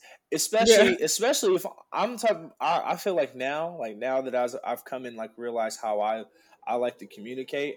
Like Mhm. I feel like um, I'm not always the attacker in the communication. Sometimes when stuff is real hostile or tense, I like to take my time. Cause I feel like the Aries in me, I'd be spicy. Like I really be like spicy in the beginning. I'd be like, yo, like, look, look. give me a minute. Let me collect my Right. thoughts and like get my emotions under control. because that's I- healthy. I've learned it because I've gone. I've, I've been in situations where I don't want to talk. I don't want to talk, but the person's like, I want to talk. I'm like, all right, you want to talk? Let's fucking talk. Let me, you piece of shit for talking more than me like now when I told you I want to fucking talk. So fuck you. I'd be upset. You know what I'm saying? I'd be Yeah, I'll be spicy. So I'd be like, let me let me come back to you when I'm like in a right mind. Right. Because the thing about it is what I've learned, it's not even about being spicy. It's like one, I want this to be communicated effectively. Like Mm-hmm. I want I want this to go right the first time. Um, Right. I also don't want to be malicious and like hurt nobody right. because I've been hurt by words and I know how much some words can really hurt you and I'm not trying to Yeah, reciprocate that kind of energy. bruh, bruh, that that whole sticks and stones can break my bones. Words can never hurt me. Like, bruh, shut the shit. Shut it up. They told you they was really like, look, you, I feel like that was. I feel Why like they lie so yeah, I feel like tell me honestly. Sometimes you just gonna have to eat some shit, but like that motherfucker hurt. But like every once in a while, you might have to just eat that motherfucker and get on. But Right. like, nah, that should be hurt. No, sometimes word like I'd rather get punched in the face. At least it's gonna heal up. Like, I'll remember it, but damn. Also, that pain Like, heals quick. Right. It, it quick, it happened, boom. With words, I'm like, damn, I'm over here thinking about it, it's replaying in my head before I go to sleep. I can't sleep. Like, no. Yeah. So I'll be like, um, but I feel It's like, healthy It's healthy that you do that though. Yeah. but in the same sense, I be like, I be given the, opp- I feel like now I get the opportunity. I'm like, you know, what's up? Like, you want to talk about something? I'm here to talk. Like, just recently, or here's the best example I can give. I told Rain I was gonna record and do some shit, and it happened later. And when it was over, Rain is real big on her time, and it's like you gotta really like, you want to talk about this because I know this time thing probably really messed you up. So it's like Mhm. not being scared to communicate. I think Yeah. is like just a big thing. That's like a big life lesson. And I That's feel that's one thing. Oh, go ahead. I feel like why can't we learn that earlier? And that's like a, a thing that's like generational. Like, because it's like ask yourself, like, how did me and my mom communicate? How did you and your your dad communicate? It's like a generational thing, and we are the generation now figuring that shit out because it's like all that stuff I'm. I'm like I'm telling myself, I'm like, yo, I don't blame my mom. Like my mom did the best she could. I love her to death. Like that's not gonna change. But like in hindsight, you know, I, I tell myself I, I I didn't want to be yelled at by you in that kind of way, or and then you tell yourself, I'm like, I can't. I can't continue that. I can't yell at my kid the same way, or yeah. I can't yell at anybody that way because it's not effective communication. Like I'm not gonna get what I need you to get. Right. And also like like you said, like in like that's one thing one of the things I definitely learned a lot, like being in this relationship with Cam is that communication, right? Like I've I felt like growing up I didn't have a lot of space to really express myself. So I it was easy for me to just shut down and be quiet. Like Mhm. Especially if I'm like mad about some shit, it's like just let me just where's my bad somebody call me. Anyways, it was easy for me to just um like shut down and be quiet.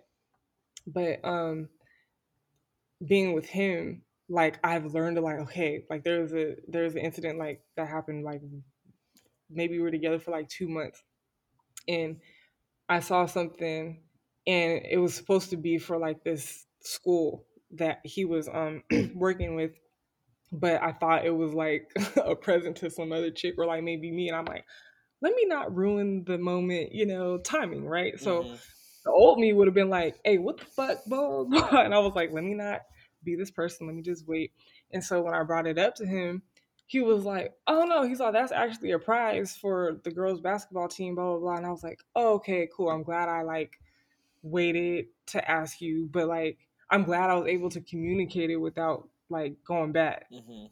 you know. So like, but learning that that took like literally this relationship taught me that shit because I was not good. Yeah, I would say probably the the. it's funny talking about this. I talked about this with Raina. I've learned a lot being being with Raina, and I I feel like, and I think me and Raina both feel like like this is the person we trying to be with for real. You know, I'm still relatively young. We've only been dating for two years, but like we communicate a lot about like how we feel, and, and this Mhm. relationship is for both of us not like a relationship we've been before. The funny thing about it though is I think I credit a good a good amount of learning lessons and like self realizing learning about myself from like a previous relationship that had lasted a while, and it, and Mhm. it's funny because that person has said I'm the type of person that like men learn their lessons for to then give to other women, and that's like a Mhm. really sad thing. And Mhm. I really I apologize to them for like being I was I'm young, I you know I, only knew what I Mhm. knew, but regardless of the fact that I apologize, but I feel like I learned a lot from that particular relationship in the sense of like self reflecting, like what you saying, learning Right, about right. yourself. I really have to look back and like let me Dang, not have no ego about it. Let me hear every. Let me Yeah. try to remember. We had conversations like everything that I did wrong or that you felt like I did wrong that you didn't like, and just like try to learn from that and like really get something from that. Mm-hmm. And I think yeah, I I just realized like really how one how I should be treating the person that I want to be with for real, and then how I Mhm. should also be treated back.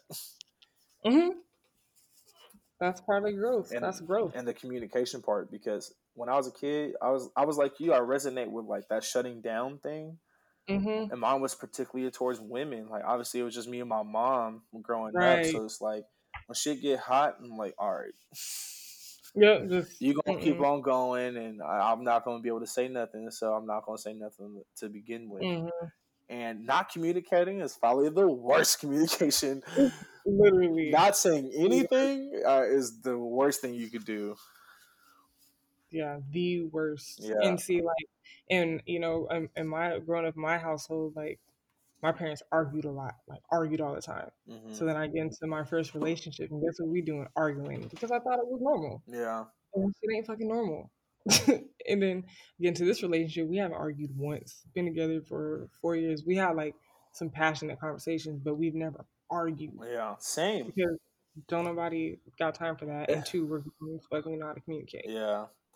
I feel like yeah, once you know, like, like arguing, I think once you realize for real, I think what it is, or at least a part of it, is once you realize that arguing in the way of like everybody's yelling, once you realize that it literally does no good, It know which way or the other, I think you'll realize, all right, I don't want to do this because then I'll never get it right. Like you'll never Yeah. figure it out. that everything's just everybody's just reacting on how they feel in that moment, and ain't nobody actually listening to anything. At all. Like At nobody's all. listening. Nobody's listening. Nobody's processing. Everybody's responding to shoot back. Like It's very true. Well, I mean, I almost got you here for two hours. Like, But- good. I think it's been a, a good episode. How how you feel, man? How how are you? How have you enjoyed yourself? Man, you know, just casual conversations with my nephew. Yeah, know? I got Cam coming on literally in like two days, I know. and Cam. everybody keeps on asking me. I'm like, yeah, I'm recording with Lee and Cam this week. Are you doing it together? I'm like, no, I'm doing it separate, man. I'm trying to get the individuals before I get the group. Yeah, that's some somebody else asked if we wanted to do that because, um, just because like, I guess, well, and I guess a lot of people we have a lot of friends that like like us as a couple hmm and everything. They're like, oh, you guys should just talk about like relationship stuff, and I was like, Nah, nah. One thing, me, one thing being in my current relationship with Raina that we always stress is we're two individuals coming together because yeah, my last relationship in which I learned those lessons, one thing about myself in that relationship, I was very involved, like hmm in every way when that relationship that it, it it took me in all my emotional highs and lows. I was way too Mhm. way too attached. Not to say you shouldn't be attached to your person, but you got to be like more attached to yourself than anybody. hmm hmm So No, yeah, straight up. Yeah. Like there, there's definitely a healthy balance to that, and that's the thing. Like we definitely feel like that too. Like he be doing his thing.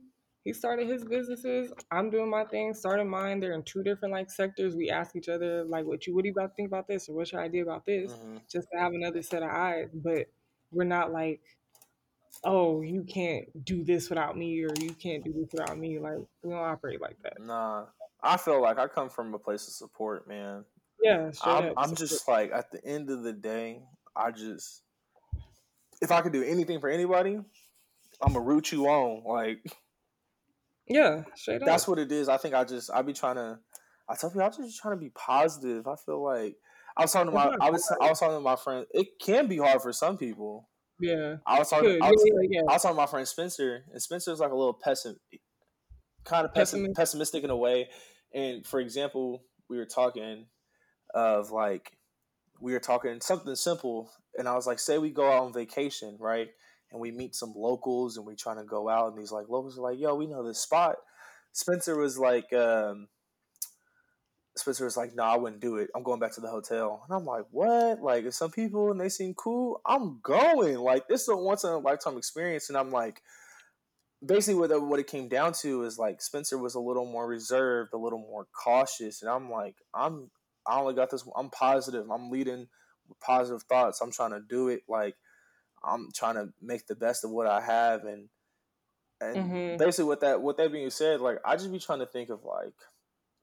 I told Spencer, I recognize the worst thing that can happen. Like, what's the worst possible outcome? I recognize it, and that's it. hmm I'd be like, boom, that's it. Like, just put a circle around it. It's off to the side, though. I can't focus on it because I'm only gonna put energy into this coming to reality. So I'd be like, I'll be moving on. Oh, I kind of lost you.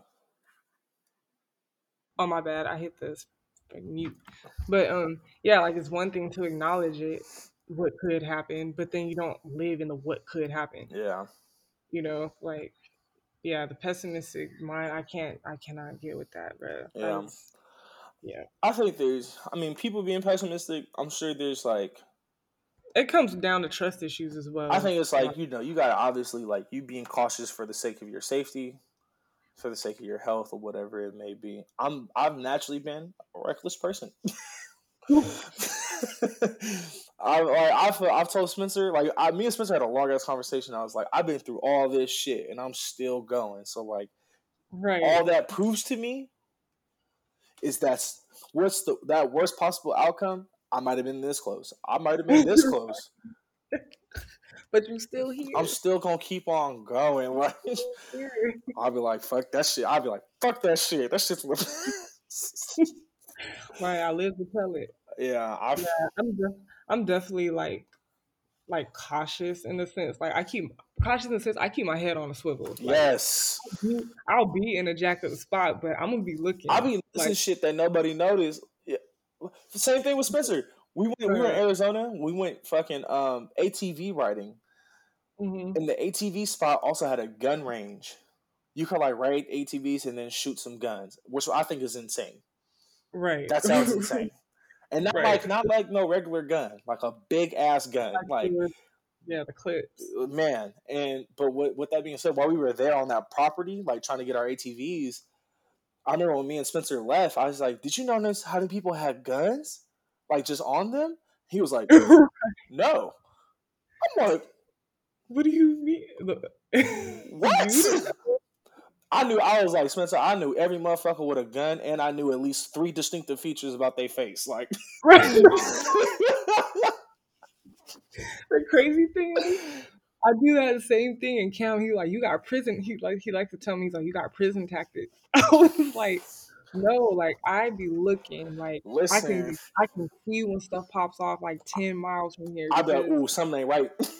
Every time I go somewhere, I'm like, okay, where's the nearest like emergency exit? Cool. Like I'm one of those people, but that don't mean I'm not gonna enjoy myself in that space. But just know I peep some shit. Yeah. Before we get in. I'm the no, same way. I, I was done the same exact thing. I said, I, I, said, I don't know. I said, I got jump one time. I'm gonna keep it a buck. Like I got jump one time. That shit changed everything. that shit changed everything. Because low yeah. key, like when the shit happened, you can just see you. You can see the build up. You can see the build up. Right, hold on. People at some shit. You be like, hold on. Mm-hmm. Well, why y'all look like that? Exactly. Why y'all looking like that? yeah. Nope. That shit. I, I, I, keep my head on a swivel as much as possible because, and it's not being pessimistic. It's just like people are crazy. People like, are crazy. There's some really, really good people. There's some good people in the world, but there's also people that are here to just fuck shit up. And you got to keep your eyes on the people that are just here to fuck some shit up. Mm-hmm. So, mm-hmm. it's true. Well, I think we can wrap it up right here. I appreciate you for coming on. Of course. Thanks for inviting me. Yeah, I got it. I definitely want to get you on later with you and Cam. Like, I definitely want to get a both of you kind of episode. I definitely, I don't know if I've actually heard like the beginning of your guys' story, which would be oh, interesting oh, to hear. Um, man. But yeah, no, Cam's next. You you would actually be if you did that. You would actually be the first like person to actually catch it. Oh yeah, see, I definitely got to do it. yeah, you be the first one that we actually like spoke to, and it's it's recorded. So. Oh yeah, see, I like yeah. the stories. I'm here for the story. I be telling yeah. me and Rain the story all the time because it's so crazy. Man. Because she's from Oxnard. I was born in Oxnard. Um, That's crazy. She, okay, I remember she was. Her grandma knows everybody. Her, wow. her grandma lived next door to my great grandma to Latillian. Uh-huh. She saw my she saw my great grandma be be pregnant with my grandmother. She saw Dang. she saw her grandmother be pregnant with my mom, and then she said she briefly saw my mom pregnant with me. She also oh. has friends who knows your dad.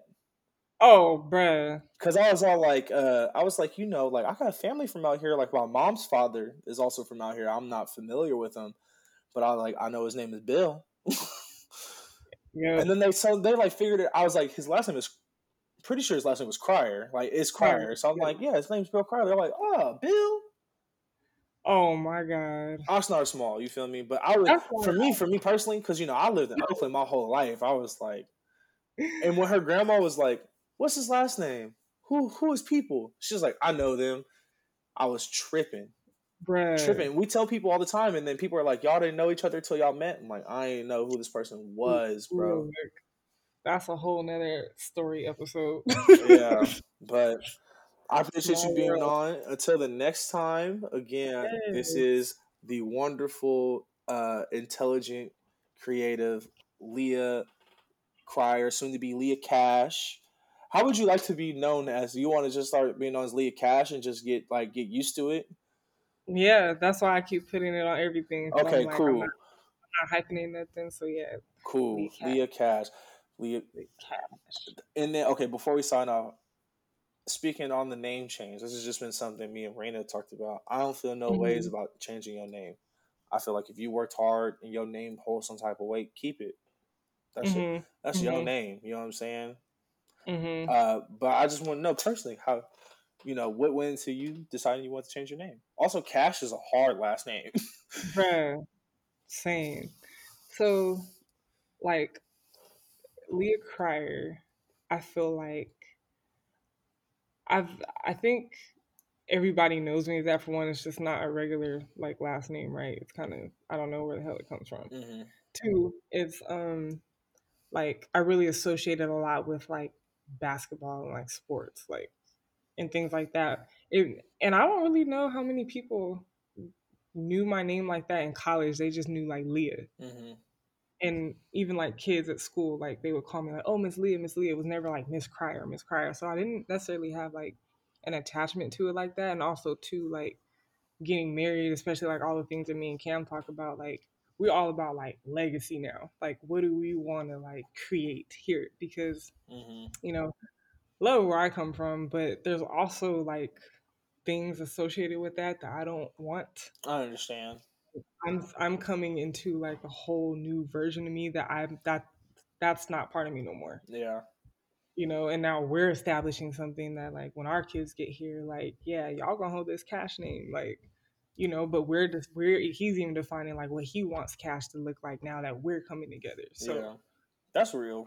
It's about it's about like what we're building in that sense. Like how do we want to define what cash is? Yeah. You know, so I, I, I thought about it at first. I'm like, dang, I've been Leah Crier my whole life. Like, it's kind of a but, chance to like re uh, like reinvent yourself exactly. to a certain extent. Like, exactly, and that's and that's how I'm looking at it, and like I'm hella looking forward to it. Well, that's dope, and I'm excited that you're looking forward to it. So, yeah. everybody, it's here from now on. It is Leah Cash. Yes, CEO Leah Cash. That's what it's gonna be from now on. Italicized Leah. Italicized Leah. but low key, that's the hardest that's word. It's like it, you know you special if your name is italicized. Yeah. Shout out to autocorrect. Man. That's, that's gonna be that. If you tell that that's that's your nickname, be like, how'd that happen? Oh man, autocorrect. I was texting my nephew and that shit called me that, and I was like, oh, I'm with it. That's it. But uh, I appreciate. I appreciate. That's really an okay bet right there. It's like, oh, bet. right.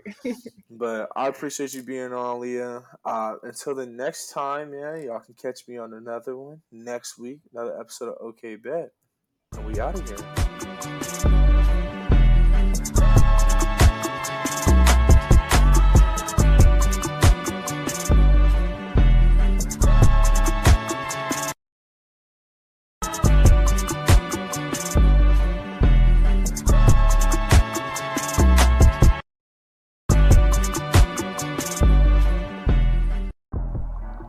Thank you for listening to another episode of the OK Bet podcast with your host, Dimitri. You can find us next week for another episode. You can always find us on all major streaming platforms such as Apple Music, Spotify, Google Play, Amazon, and Pandora. You will also be able to find us on all major podcast hosting sites. And you can also follow the RSS feed to anchor.fm. You will also be able to find me on socials on both Instagram and Twitter at underscore underscore Mitri underscore underscore. And you will also be able to find our main podcast page at Figure It Out Productions on both YouTube, Twitter, and Instagram at Figure It Out or Figure It Out Productions. As always, I thank you for listening, and we'll see you next week. Have a good one.